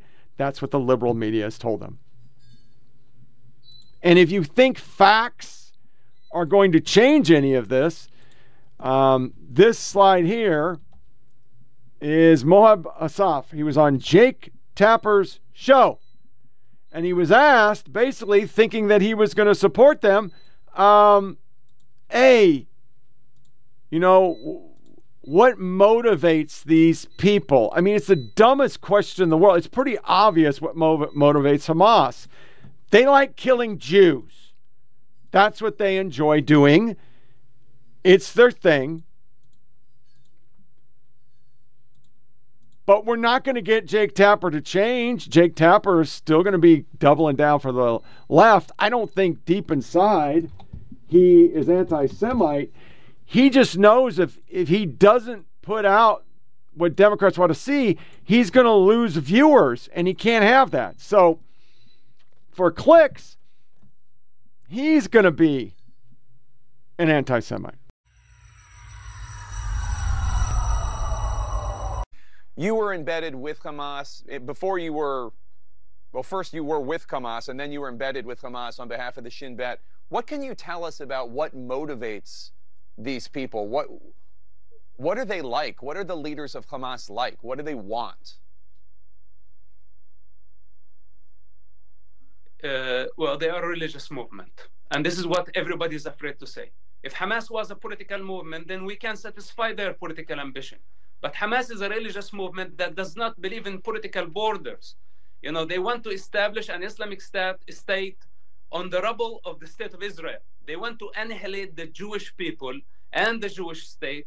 They want to kill everybody who support Israel, then establish an Islamic state. But this is not the end because their uh, ambition is global. They want to establish eventually an Islamic state, a global state. So this is what's on their mind. And we know that we cannot satisfy their ambition. And the more power, you know, we give them, the more aggressive they are going to be. Uh, hence, we cannot give Hamas what they want. We cannot give them what they are asking for, whatever it takes. You know, in war, people die. And we need to prepare public you know, I say that this is an ugly war. Israel did not start it, but Israel will end it. Not the answer they wanted. While this is all going on, this is Adam Kinzinger. Jesus didn't support overthrowing elections. Might want to plead out now. Everyone else has a servant of Jesus Christ. Wait, he attacks Jesus, people, you know, because why not? That's what he does. Um, thought I had another one. I guess I didn't. That kind of sucks. I moved to Tennessee, and these are some odds and ends. Sorry, before we get into a little media hit. For my husband's job, we could finally save money, but it's been a major culture shock. Why was it a culture shock? People were nice. It was hard to get used to people being Nice. Hmm.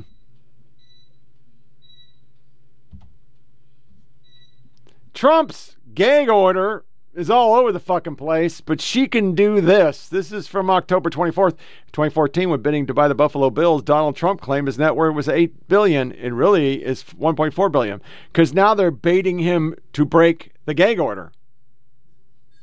Um, and somehow that's, you know, that's okay. That's that's okay. That, that's what we do. So that's our ugliness. Now we're going to get into stupid, stupid, stupid stuff. Um, I've been sitting on this for a while because all of a sudden Rachel Maddow's out, and um, we're gonna have Maddow say MSNBC on trial so he can execute it. And I played the Fool's Bite and I doubled it because it's just insane. Um, he wants to execute MSNBC. Al Roker jerking off over Rachel Maddow. And then Sharpton asked Maddow to explain Trump's fascism. While the world is seeing fascism, no, it's it's still about Trump over on MSNBC. So here's our hypocrisy. We haven't done this in a long time. A lot of Maddow.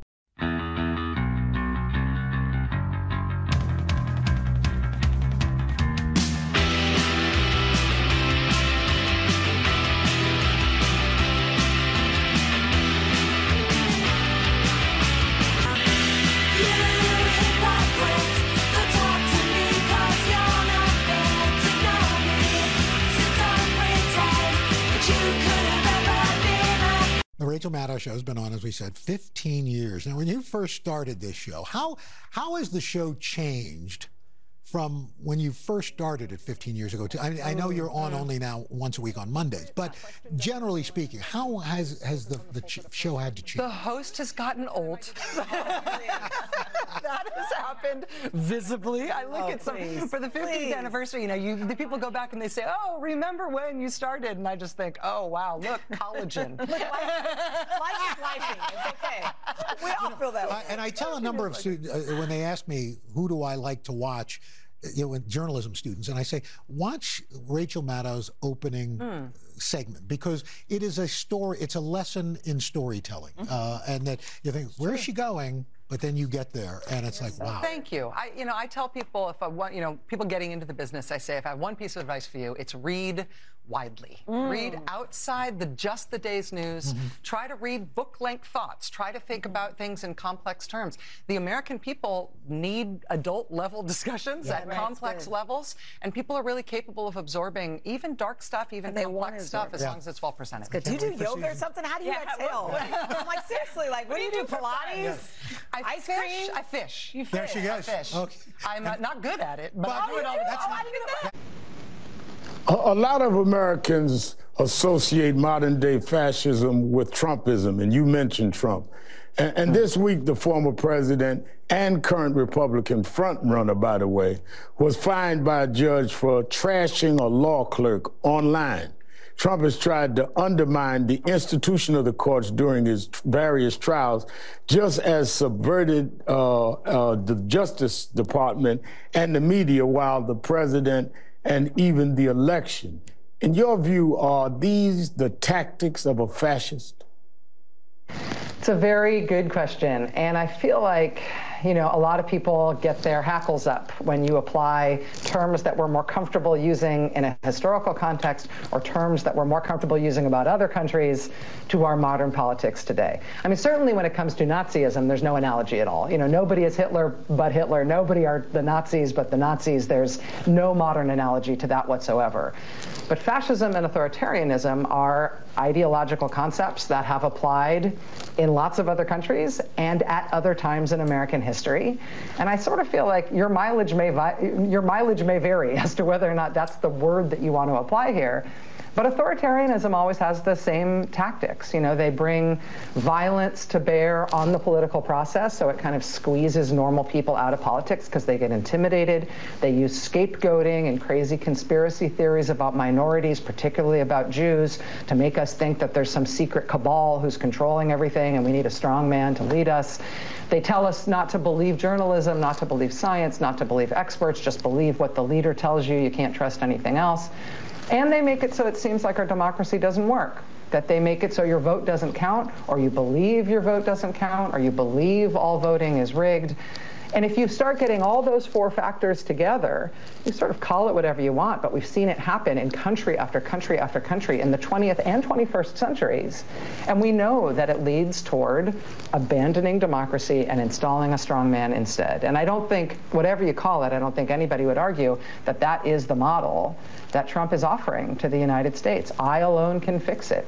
You know, the, the press is the enemy of the people, Congress should work for me, the Justice Department should work for me to reward my friends and punish my enemies, business should work for me. I mean, that's those are all the hallmarks of a strongman leader. It's easier for it's easier for us to see it abroad, but we should also see it in our own history. I mean, the Republican Party right now has to make a decision, and it's their decision to make. We have party processes for a reason, but ultimately, if you listen to what Trump is saying, you don't just sort of regard him as a um, as a spectacle, but you really listen to what he's saying. Mm -hmm. Yeah. He's basically portraying a future for America if he is put back in the White House in which we don't have another election after yeah, that. That's ever. right.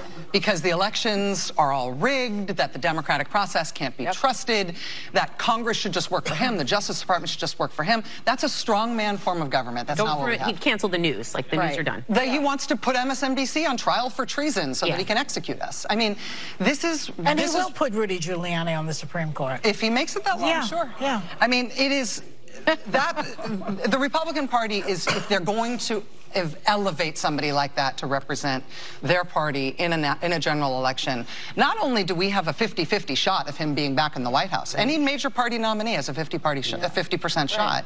but the Republican Party will have to reckon with that for the till the end of time mm -hmm. in terms of to put MSNBC on trial for treason so yeah. that he can execute us. As a person that looks at the media, what's the difference between Maddow and Hannity? There's no difference, but Hannity's the devil, and somehow she's a great fucking person. NBC News. A reporter covering disinformation, extremism, and internet hit the journalism trifecta. NBC News, the U.S. is an independent assessment that it was Palestinian Islamic Jihad rocket that misfired and hit the hospital in Gaza, according to two senior U.S. officials. Reported by C Cube NBC, Logan Dobson. Let me center that. My slides really suck today. Imagine being a reporter who covers disinformation, extremism, and the internet who got fooled by disinformation from extremists on the internet. Yes, that same guy who did it said it wasn't. One underscore retweeted a post lamenting how hard it is to tell what real fake on the site while also pushing the idea that 500 people were killed in a hospital bombing. He retweeted the shit. And that's the gay guy who says his life is garbage. Life is so hard maybe do better. Mehdi Hasan, free speech doesn't mean freedom to speak without consequences. It means that if you're on the right, shut the fuck up. CBS, because it's an election season, we got them basically saying the illegal legal I- immigrants, and I don't know what I'm talking like that, they're not the criminals. DeSantis is.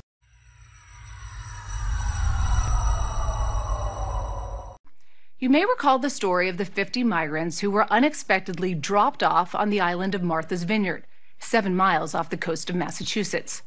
The migrants all had permission to be in the United States pending asylum hearings and were in Texas, but it was Florida officials who arranged the flights north. Tonight, you will hear about the investigation into those flights and why one sheriff says it was more than just a cruel political stunt. He says it was a crime. In the early hours of September 14, 2022, 50 migrants lined up on the tarmac of a military airfield in San Antonio, Texas, and boarded two private jets. The flight manifest shows each plane carried 25 migrants. Six others who'd helped arrange the flights were also on board. Hours later, the migrants landed here, more than 2,000 miles away on the Massachusetts island of Martha's Vineyard. These people were exhausted and did not know what was going on. They just were terrified. They really didn't know they were on an island or anything. They had no idea they were going coming to a small island. Jackie Stallings and her husband Larkin own a dive bar on the vineyard called the Ritz. They were among the first to be called in to help. Jackie speaks Spanish. I immediately said, you know, welcome and how are you? Are you okay? What do you need? They started telling me like their resumes. I can do this. I can do this. They all wanted to work. Jackie says the migrants seemed shell shocked. Some were sick. Help soon poured in from every corner of the island, along with a flood of reporters, after Florida Governor Ron DeSantis took credit for the flights as part of his newly minted $12 million migrant relocation program. They were hungry, homeless, they had no, no opportunity at all. state of Florida, it was volunteer, offered transport to sanctuary jurisdictions. But the Florida governor's office didn't tell anyone on the vineyard about the plan. Islanders did not think it was an oversight. I think there was this idea that by dropping these migrants off in Martha's Vineyard, they were going to stick it to rich white people, liberal elitists. No, that's hilarious because he missed it by two weeks. he did. They're, they were all gone. Who was left? And so what's left is working class uh, folks that are the teachers and the doctors and the Mm-hmm. tavern owners. What he did is he got a bunch of hardworking folks to come together and, and solve a problem. The story caught the attention of Sheriff Javier Salazar in San Antonio. He's the highest ranking uniformed law enforcement officer in Bexar County, Texas, about 140 miles north of the border with Mexico. What was your reaction when you heard that they were taken from your county? I mean, I was shocked. Like, why, why Bexar County? You're, you're the Florida governor. You know, why are you messing with people in Bexar County that are here legally at that point? By the way, they're, uh, you know, they're not undocumented anymore. They've been documented. They're here legally. Salazar, a Democrat, spent 23 years with the San Antonio Police Department before he was elected sheriff in 2016. He asked his organized crimes unit to investigate. After eight months, they uncovered what Sheriff Salazar calls a covert criminal operation carried out by individuals who were contracted by the Florida governor's office. When you move people from point A to point B under uh, conditions of deception, then that, that qualifies as unlawful restraint. I think when you hear unlawful restraint, you think gun to the head. They didn't have a gun to their head. No, they didn't. They didn't have a gun to their head. This was not done by inducement, it was done by deception. And I know I've already overplayed my view because, you know, the view sucks. Um, here is, uh, what's the fuck's this lady name? Nasty Little Woman. Sarah Haynes slips out on female Republicans.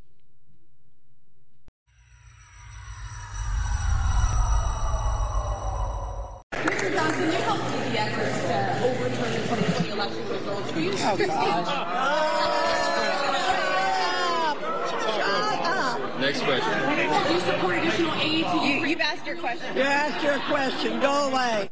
Oh my God. By the way, who was that? Okay, I What's found Virginia her. Foxx She's for from North Virginia Carolina. Foxx. North She's a- Carolina? A, Yeah. nasty little up. woman. She's the meanest She's- Republican. I looked up there and I saw her say "shut up," and I said, Yeah. "One, so right rude. away, the words of this are like another example of what people we don't we can't say shut up in my house. No. like, my toddler's And by the way, say shut up. it's a lack of decorum, and it's beneath the dignity of that Sonny, she gets that richer. She, holds. voted against aid for Hurricane Katrina, opposes abortion. Th- that one I'll, I'll, I'll forgive her. But how, uh, has been against every LGBTQ advancement, opposed the Matthew Shepard and James Byrd, voted Oh. against Don't Ask, Don't Tell.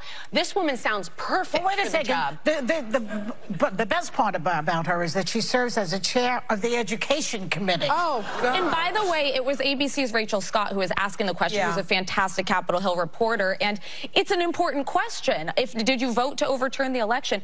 Uh, by the way, that whole image kind of reminded me of the scene from The Shining, where it's just like all the white Uh, folks. yeah. I was just like, Here's what is Johnny. this? this is what drives me crazy as a Republican. Is there's important stuff going on. I want to see a pack, an aid package to Ukraine. I want to see an aid package to Israel. I have been beating the drum that I think Rashida Tlaib needs to be censured for her anti-Semitic and like lies that she spread and criticized Joe Biden. But we can't do anything. Instead, we're putting up these people. Um, and by Yes, the way, do you it's hard to be annoyed with the, with one side when you got when this, this, is what going we're on? dealing with. I mean, it's and crazy. Tom Emmer, who was um, voted out or was not didn't end up getting the nomination as speaker. The reason he didn't is because he voted to certify the election and he voted to codify marriage. They don't want that. What are we doing? The majority of Republican voters support marriage Do you think this Mike Johnson has a shot at getting enough votes? I think purely because of fatigue. I think they've all given up and they're Well, like, then I they guess need to it's gonna find some stamina because that is unacceptable. And that little nasty lady in the front needs to get out of office. Yeah, it's so her she's saying terrible. shut up to the people reporters. It's, ben- out. it's beneath the dignity of the office. You're bordering on elder abuse. you know what? Sorry, not to interrupt, Sunny. That is what most online trolls end up looking like. You end up finding out they're a grandmother, they're on the school council, they work in their churches. And they always that say, is always what they they always, look. They always say, and I love God. Okay, so we finish with this idiot, Philip Bump. Are, are you fucking serious? That's your best working journalist? Really? Because remember, for the millionth time, as he said, um, Chris Salita, Cillizza, um, said that you know, but freaking reporters don't take sides. And I want to close on uh, some funny shit. Uh, I had a friend who listened to my last show and sent me an old army buddy uh, sent me a freaking uh, rabbit hole of TikTok because last show I covered the stupid Kelsey fucking Taylor Swift saga that seems I'm wrong. I mean, I've talked to a lot of football players and people in the real, like the real world, and they are like 100% where I'm at. Like, hey, that's cool. Good for them. Two rich motherfuckers are going to have rich life and have rich, rich, and yeah, good for them. Um, but I don't care in a football game. Football games are fucking bad to begin with. It's early in the season. Only only the Chiefs are playing good. Everybody else sucks. Okay, I'm bitter. My my fucking Packers really really really suck. And yeah, I, I'm I only sometimes pay attention when they're showing Kelsey catch touchdowns. And you know, I'm cis normative, but that motherfucker's good. And I wish we had him. It's been since like Jackson and Chmura. And that's 96. That's a long time ago since we had a good tight end. So we're going to go on a rabbit hole of people covering it. And I realize everybody has a form of podcast now. So it's very interesting. I've been doing this forever. And I guess I don't look, I, I look at all the important podcasts. You know, I listen to sports shit. Um, and then the, the fly on the wall, but I don't listen to uh, popular culture. My God, I just grabbed some randoms. There's thousands. I mean, it's like everybody talking about it. It's either it's the greatest thing ever, or they're covering the coverage of the coverage, or the coverage of the coverage that Kelsey said on his podcast. I try to listen to the podcast. I like their documentary. I really like Jason, but I, I that's just not my kind of podcast. You know, they they bullshit a lot, and and I just I get it's even door, door bumper clear of late, I have not watched it a lot because it's just bullshitting, and they're not talking about NASCAR. NASCAR has been boring. I'm just we tried, just not our thing. I haven't been watching any of the races. Um, but there's coverage of the coverage of the coverage of the coverage, and too much coverage and coverage. So there's a lot of, and, and when I was going through this, there's people doing things about her leaving on a jet and leaving him and I guess I'm wrong. People do care about this. I don't know why, because as I've said on the show, I understand him because he's a really good tight end. So I get the NFL coverage. I mean, man, think what his career would really be if he had started dating her earlier because whatever's going on in that relationship, and I don't want to be crude because I think it's inappropriate to talk about other people having sex, especially young kids. It must be working because it's supposed to be the opposite. Remember, Rocky said chicks, or not Rocky, but the freaking coach, his uh, corner guy. What the fuck was his name? When he made him do the chicken, chase the chicken, you know, you had to go grab the chickens. It was like, women make you weak in the legs, Rocker. Um, it's working. Homie did almost 200 yards. That's insane. So it's actually working. Um, but her, I, I just don't understand her. I've never understood her, why she's such an icon. Um, when you compare it to the Beyonces or Madonnas, I don't get Taylor Swift. I just don't get it. I've never gotten it. It's a young person thing, young girls, and I guess they're talking to them. But that whole young genre of boy bands and BTS and talking about your boyfriends or dicks and all men are bad. I just, I, I just don't do pop. I've never done pop. I guess I did Spandau Ballet. That was pop. I mean, they were really good. Um, I guess I did a little as a kid, but I just I don't get her. I don't know why she's so huge. I don't know why she's a billionaire. I don't get it. Her music's good, but it's not like I've never listened to anything that I went, oh my God, this is the greatest thing I've ever heard. Whereas I have listened to certain acts that went, my God, that's really good. That's like musically amazing. Her music composition and everything is just pretty basic pop. It's, you know, a nice little hook and it's nothing more than that. It's nothing new. I mean, I don't want to go in depth on this, but let, us be honest. Everything we listen to now is sampling somebody else. There's nothing new. You know, you had your news, you had Nirvana, totally different sound, grunge. It was a different type of guitar. It was a cross between guitar band, you know, a garage band that you heard in the local scene and something else because he purposely didn't play clean. He liked to have that distortion. You have the Tool, totally different guitar, heavy bass and percussions. Slipknot, heavy fucking everything.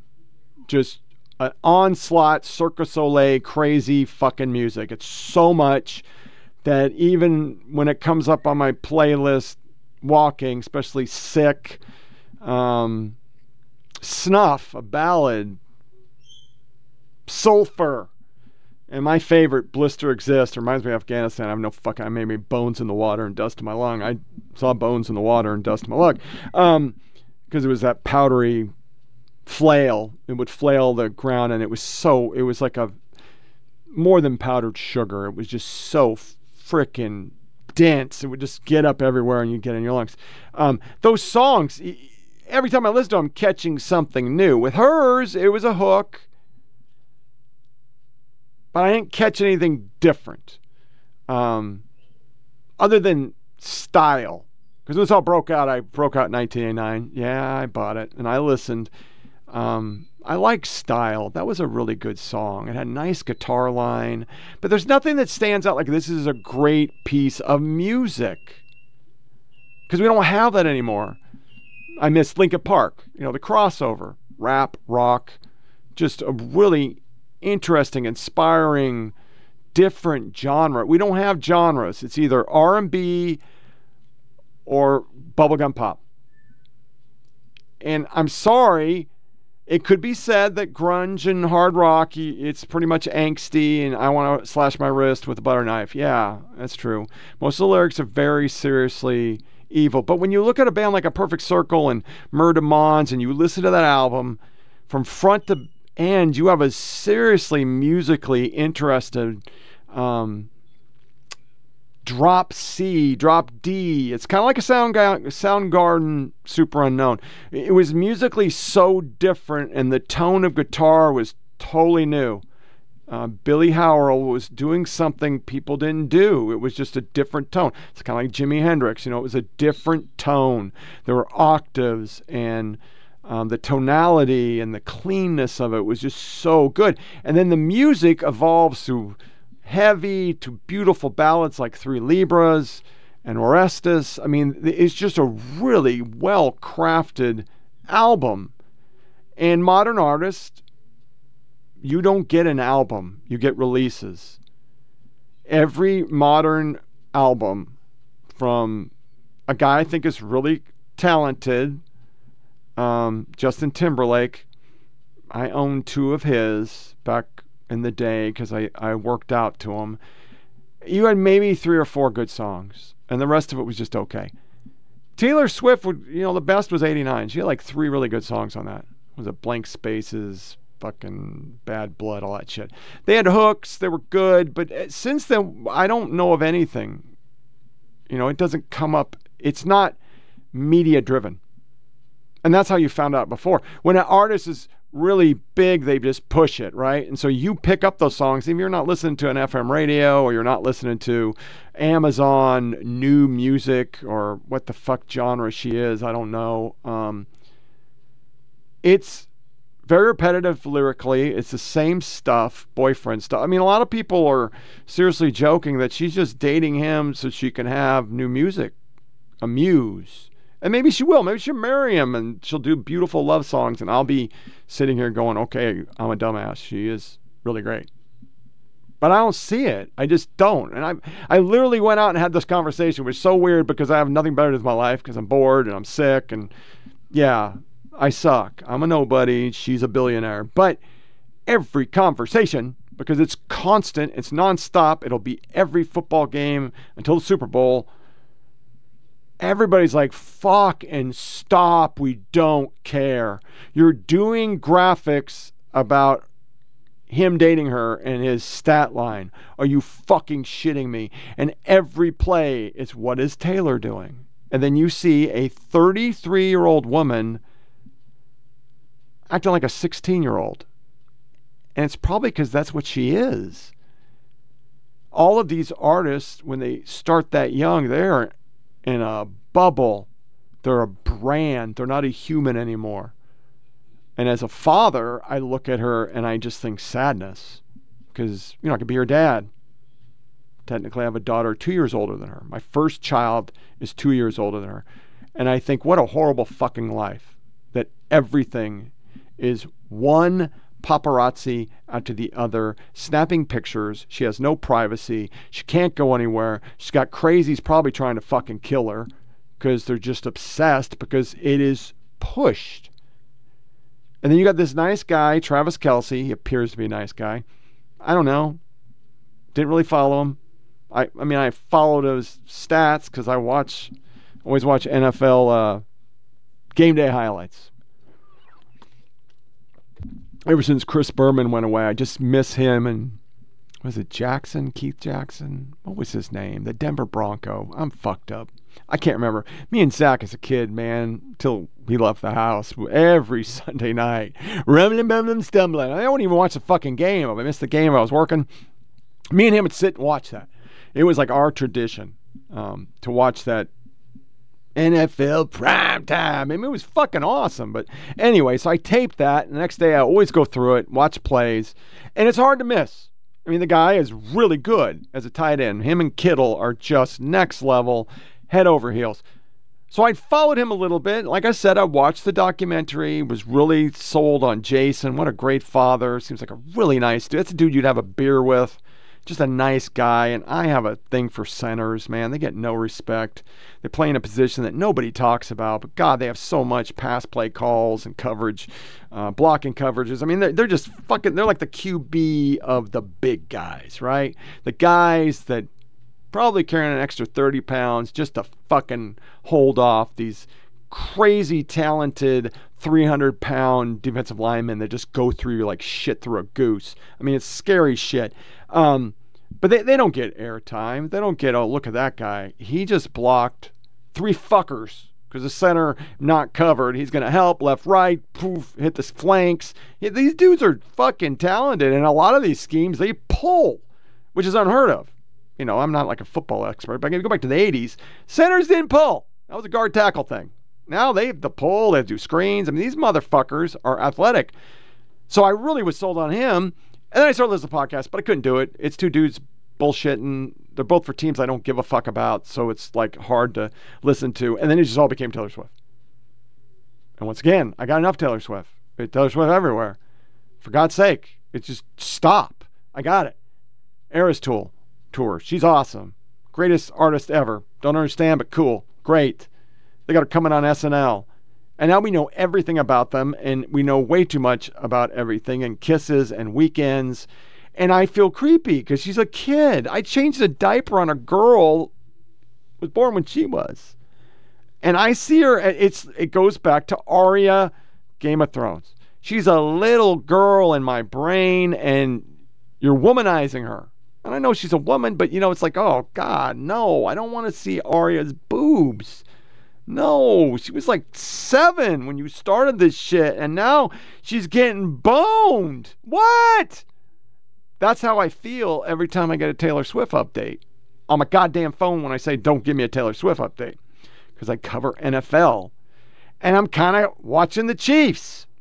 Packers suck really bad, Titans suck, and the Chiefs are really close. And they're really entertaining. That's a good football team. Packers haven't been like that since 12, 13, 14, maybe. So it's cool to watch a team just, wow, Mahomes, We should get a haircut. Got a weird fucking hair. I mean, you're a billionaire, dude. You got. I can't. You know, he's like these two wahoos because you can't see a Subway commercial without him on it. I mean, he's always there. It's like Patrick Mahomes lives in my fucking house. He's always on TV. But bam, because YouTube makes you watch shit. If you watch, uh, like you record things, you're you get the mandatory commercials, which kind of sucks. The TV package. They don't have a commercial-less version.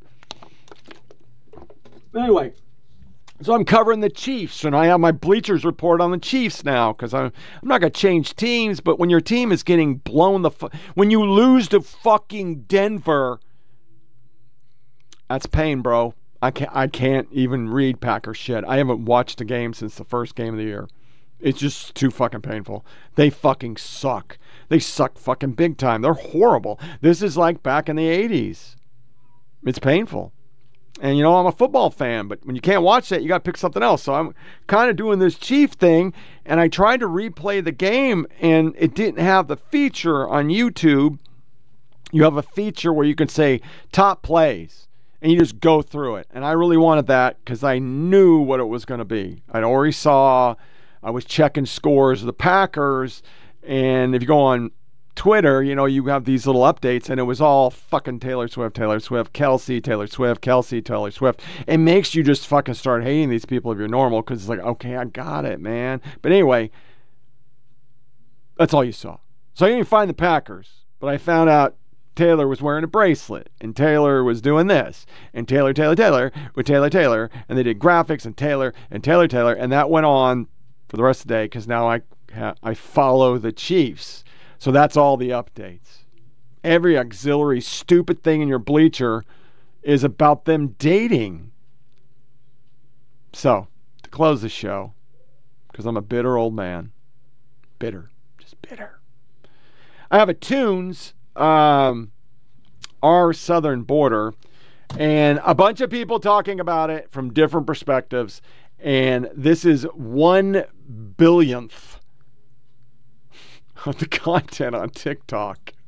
YouTube was just all, oh, they're so great. They gave each other gifts. Is their one month birthday or anniversary? Oh my God. She kissed him on the cheek. How the kiss on the cheek sends a signal. Fucking shit you not. That's what YouTube returned. So here's our lighter fare. It's not very light. It's not very fair. It's one sided. All right, I'm going to say something that's really controversial, and some of you may not like what I have to say.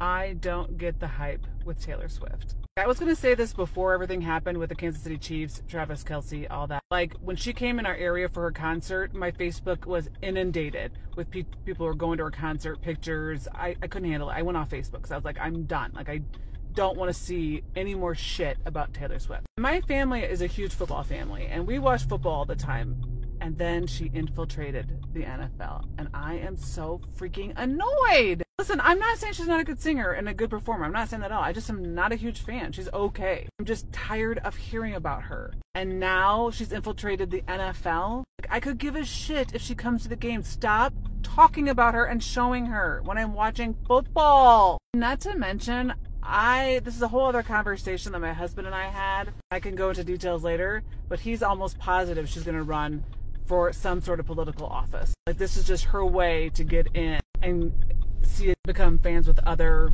demographics. I will not be voting for Taylor Swift for any political office. I'll just put that out there. I mean, no hate to her fans. I'm sure she's got a lot of them that are watching this video. Not that I don't like you. I'm just tired of people talking about her. Like, can we just enough? Although I guess I'm talking about her. Anyway, anybody else can relate? Anyone? Fardell? Okay, so uh, the Chiefs are looking pretty good this season, don't you think? Wait, hypothetically, how much is it to like go to Kansas City? Go to Kansas City? Yeah, just like hypothetically, like you know, travel to Kansas City and like sightsee. What's there? Trees and Kansas. It's like really pretty this time of year. It's in Missouri. Babe, Travis Kelce is just so good. He's like a generational tight end talent. Do you know what I mean? Well, yeah, but Like, I just think he's a really good player, and I think we should probably start showing like more support for good players. Well, like, I just think I'm in a new, you know, I'm in a new era, and I think I need to show like actual support for players that are good. I just really love football. I hope you know. And I would really love to go to a football game. all right, let's go to a Cowboys game. No, well, are they playing like Kansas City anytime soon. Well, I'll have to check like the schedule. at Kansas City, just like to get the experience. Like we we can always go somewhere here in Texas, but can't always go to Kansas City. Travis Kelce thinks the NFL is overdoing it with the Taylor Swift coverage. He discussed it on the latest episode of New Heights with his brother Jason Kelce. Jason asks Travis, is the NFL overdoing it? What is your honest opinion? Take away your feelings for Taylor. What is your honest opinion about how the NFL is treating celebrities at games? And you have to watch the clip because when Jason says, take away your feelings for Taylor, Travis is literally blushing like a little schoolboy. It's so cute. Travis says, I think it's fun when they show who's at the game. I think it brings a little more to the atmosphere, brings a little more to what you're watching, but at the same time, I think they're overdoing it a little bit for sure, especially my situation. I think they're just trying to have fun with it. Then Jason goes on to say that he thinks the NFL just isn't used to having celebrities at games. He says basketball has it figured out. You show them once and let people know that they're there, but they don't overdo it because people are there to watch the game. Travis says, yeah, and they're not there to get thrown on TV. Again, Travis is handling this with such grace and respect, but also I feel like celebrities do attend NFL games, but I also think that Taylor Swift is just on another level. Let me know your thoughts. The NFL is now responding to Travis Kelce, who said that they were overdoing their Taylor Swift coverage. Things are getting dicey. If you missed it, you could go watch my last video. But to summarize, basically, Travis and Jason Kelce both went on their New Heights podcast and said that they think that the NFL is overdoing how much they're showing Taylor Swift during the Chiefs game. And now NFL is defending themselves by speaking to People, the magazine, saying that this has all been a pop culture moment that they've leaned into in real time. They pointed out how they changed their Instagram bio to the Chiefs are now 2 0 with Taylor Swift in attendance. I didn't even know this part. Apparently, they had photos of Taylor Swift as their TikTok header. To the people who think that this is becoming annoying, they said we frequently change our bios and profile imagery based on what's happening in and around our games, as well as culturally. The Taylor Swift and Travis Kelce news has been a pop culture moment we've leaned into in real time, as it's an intersection of sport and entertainment, and we've seen an incredible amount of positivity around the sport. That's not all. The vast majority of our content has remained focused on the game, our players, and variety of other initiatives, including our Toy Story Fun Day Football alt cast, the international games, and more. I personally feel like if Taylor Swift does attend the next Chiefs game, they're going to dial it back a little bit considering what they've been hearing. I know what you think about how the NFL responded to Travis. This is the one time that I'm going to talk about it, besides when the Chiefs played the Bears and Taylor Swift was at the game for the first time. But look, my sister's going to probably kill me for this because she is a huge Taylor Swift fan, but we don't care anymore. We don't care. I hope that these two, that they are happy and they have a great relationship. But we don't need to see her every single touchdown like she's the offensive coordinator sitting up in the box. We don't care anymore. The only reason why the NFL is doing this, which they are smart for doing so, I'm not discrediting them because Taylor Swift is like one of the most famous people in the world. And it gets them so much publicity. That's why they're going AWire with this, changing the bios of the NFL Instagram, the NFL Twitter, all of that, because it just brings the NFL more money. This has been a cash cow for them. Now the NFL's got to realize, dude, it's just annoying at this point. Watching the New York Jets Chiefs game was literally just watching Taylor Swift the whole game. We don't care anymore. And Kanye West made her famous anyway, so.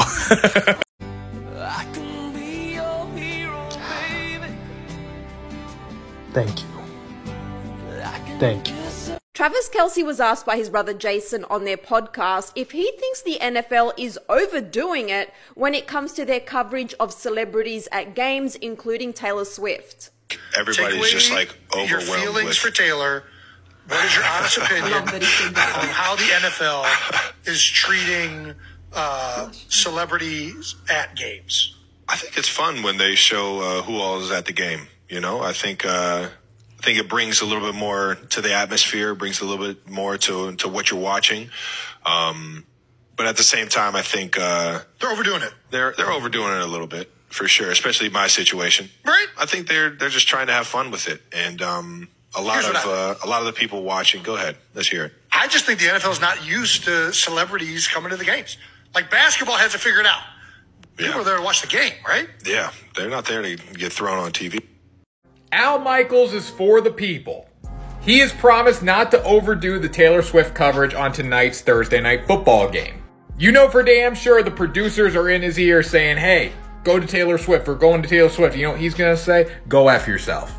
He said the vast majority of people are tuning in to watch a football game. There are people, I don't know how many, it could be a sizable number, but certainly not the majority that just want to watch Taylor Swift. Well, you know what? You guys aren't going to see her tonight because Al Michaels is for the people. NFL has now released a statement among backlash that they need to calm down. They're being too loud. This comes among a lot of backlash of them just completely overdoing whatever story this is between these two. And even as somebody who was a Chiefs fan before all of this even happened, even I was getting overwhelmed with the amount of coverage. We had, you know, them replacing their bios of Taylor was here. Chiefs are 2 0 with Swifties. Your headers, they were really pushing all of the Taylor Swift references. They're coming to their own defense after Travis Kelce put on his podcast that they are, quote, overdoing it a bit. What is your honest opinion on how the NFL is treating uh, celebrities at games? I think it's fun when they show uh, who all is at the game. You know, I think uh, I think it brings a little bit more to the atmosphere, brings a little bit more to to what you're watching. Um, but at the same time, I think uh, they're overdoing it. They're they're overdoing it a little bit for sure, especially my situation. Right. Especially my situation. I just think the NFL's not used to celebrities coming to the games. Like basketball has it figured out. They're all courtside. They're sitting there. They show them once or twice, and then and then they, but they get back to the game. The NFL's like, oh, look at all these A-list celebrities in the game. Keep showing them, show them, show. 'em." And that that little part of that statement made me kind of stop and think, okay, what it's it's starting to really make me wonder what's going on here. Cuz one thing about the NFL, they are going to be shameless in their promotion about anything. So I I'm assuming that not only, you know, did Travis Kelce come out and say this, I think I think Taylor's PR team, I think, you know, their stakeholders are kind of like, let's, let's, let's just back up, just, maybe just a little bit. Like, after they made a touchdown, they showed Taylor Swift. They didn't even show a player. Like, her exposure is not a good thing, especially when it comes to PR and navigating a celebrity is really hard. But when it comes to the point where people are like, okay, this is getting. Your Honor, the evidence is overwhelming. This man went through painstaking lengths to enter this man's home. He cut through the fence, smashed the windows, and crawled inside through broken glass, bleeding all over the floor. DNA and video evidence puts him right there. Does it sound to you like the occupant consented to let him in? You're right. Sir, I have no choice but to find you guilty of not inviting him over. You're sick. All right, so why do I cover it? It annoys me. I cover it because you know I, I got to be quite honest. It's sad. Um, for me in my age, uh, I think I, I look at things. Um, the evolution of us as a country. Um, and you compare it to what you had when you were a kid. And I gotta admit, it is um, back in that time period. Yeah, there were icons and stuff, but with the flow of information, there there wasn't as much stuff. You know, you had more like um, when I talked last podcast, Madonna rumors. Madonna did this. Madonna did that. Um, it is amazing how many people literally need that in their life. Um, they hold on a second.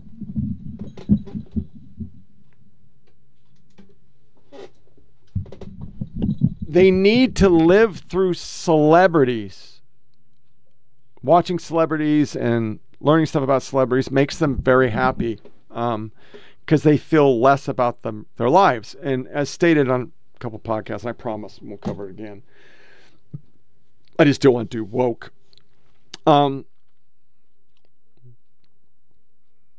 with the advent of the internet and our evolution to uh, fucking influencers and everybody wanting a like, everybody wanting to go viral um, for good things, because going viral for bad gets you fired.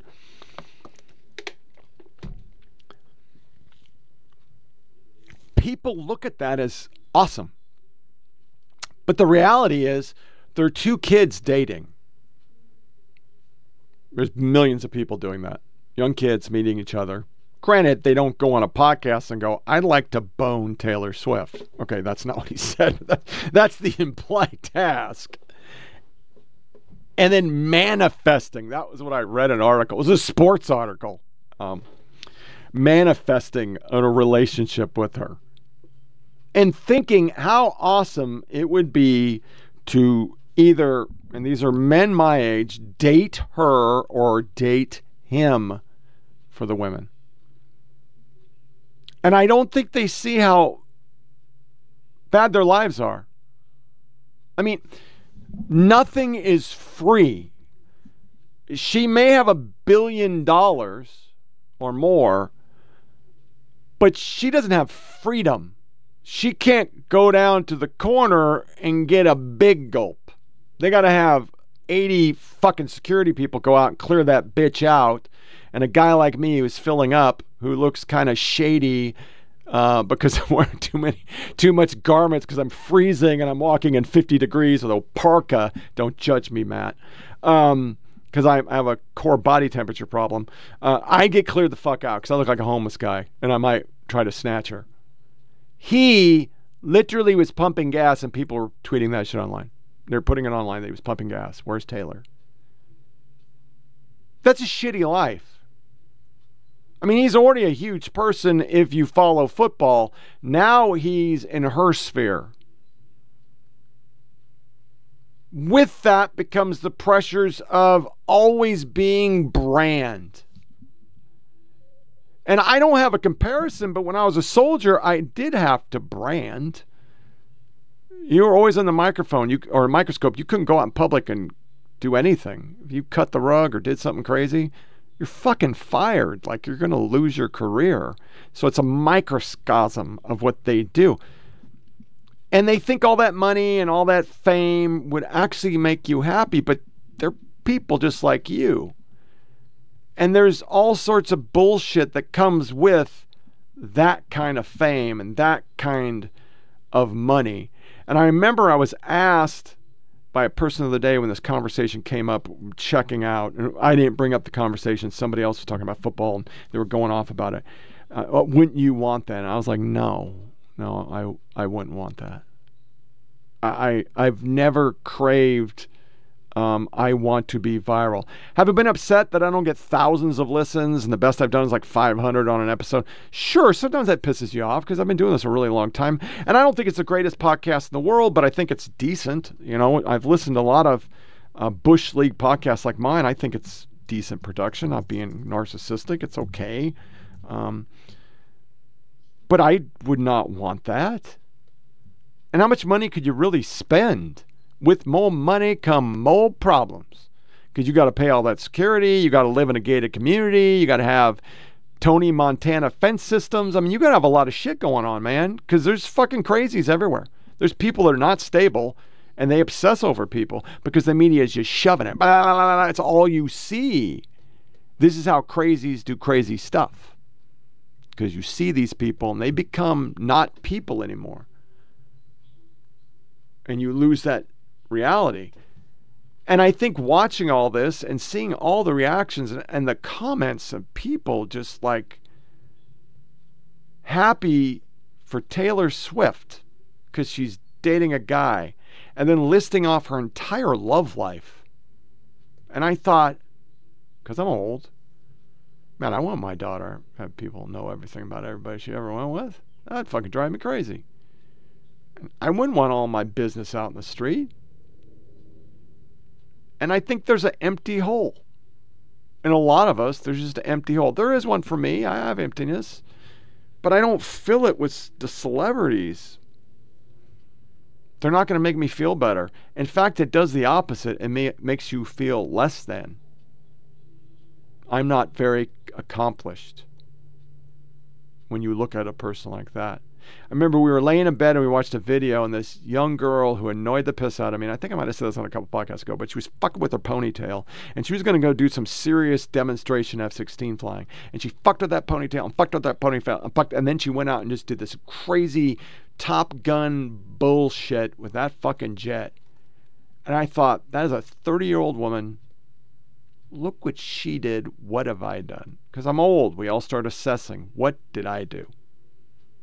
Claim to fame, ran some retail stores, fought in the mountains with some motherfuckers. It's not a lot. And that's my frame of reference on this. The more you obsess about the excellent lives of all these other motherfuckers, you look at your life as inept, incomplete, less than. And how is that good for you? Always craving something that happens to one in four billion people or six billion. There's just one Taylor Swift, and there's just one Travis Kelce of that entire motherfucking planet. One. Because they were born that way. And you're not.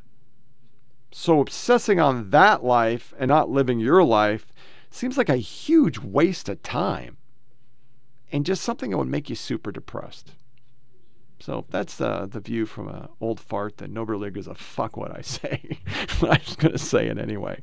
And the last time we covered it on the show, I just got that from a friend. I was like, motherfucker. I, I just, wrong because people are into it. That wraps up another episode of Flyover PolitiK Podcast. Go to SoundCloud, Flyover PolitiK with the K, Rumble 482467, podcast at gmail.com for emails. We will go uh, 31st or 1st. 31st or 1st. Well, I'll be burning a fire. We're getting winter weather. Gonna have a first hard freeze. I'm fucking excited as shit. Disconnect from all your devices. Don't get the yeah yeahs. As always, thank you for listening, and y'all take care. Every death is a tragedy, y'all. Seven lives.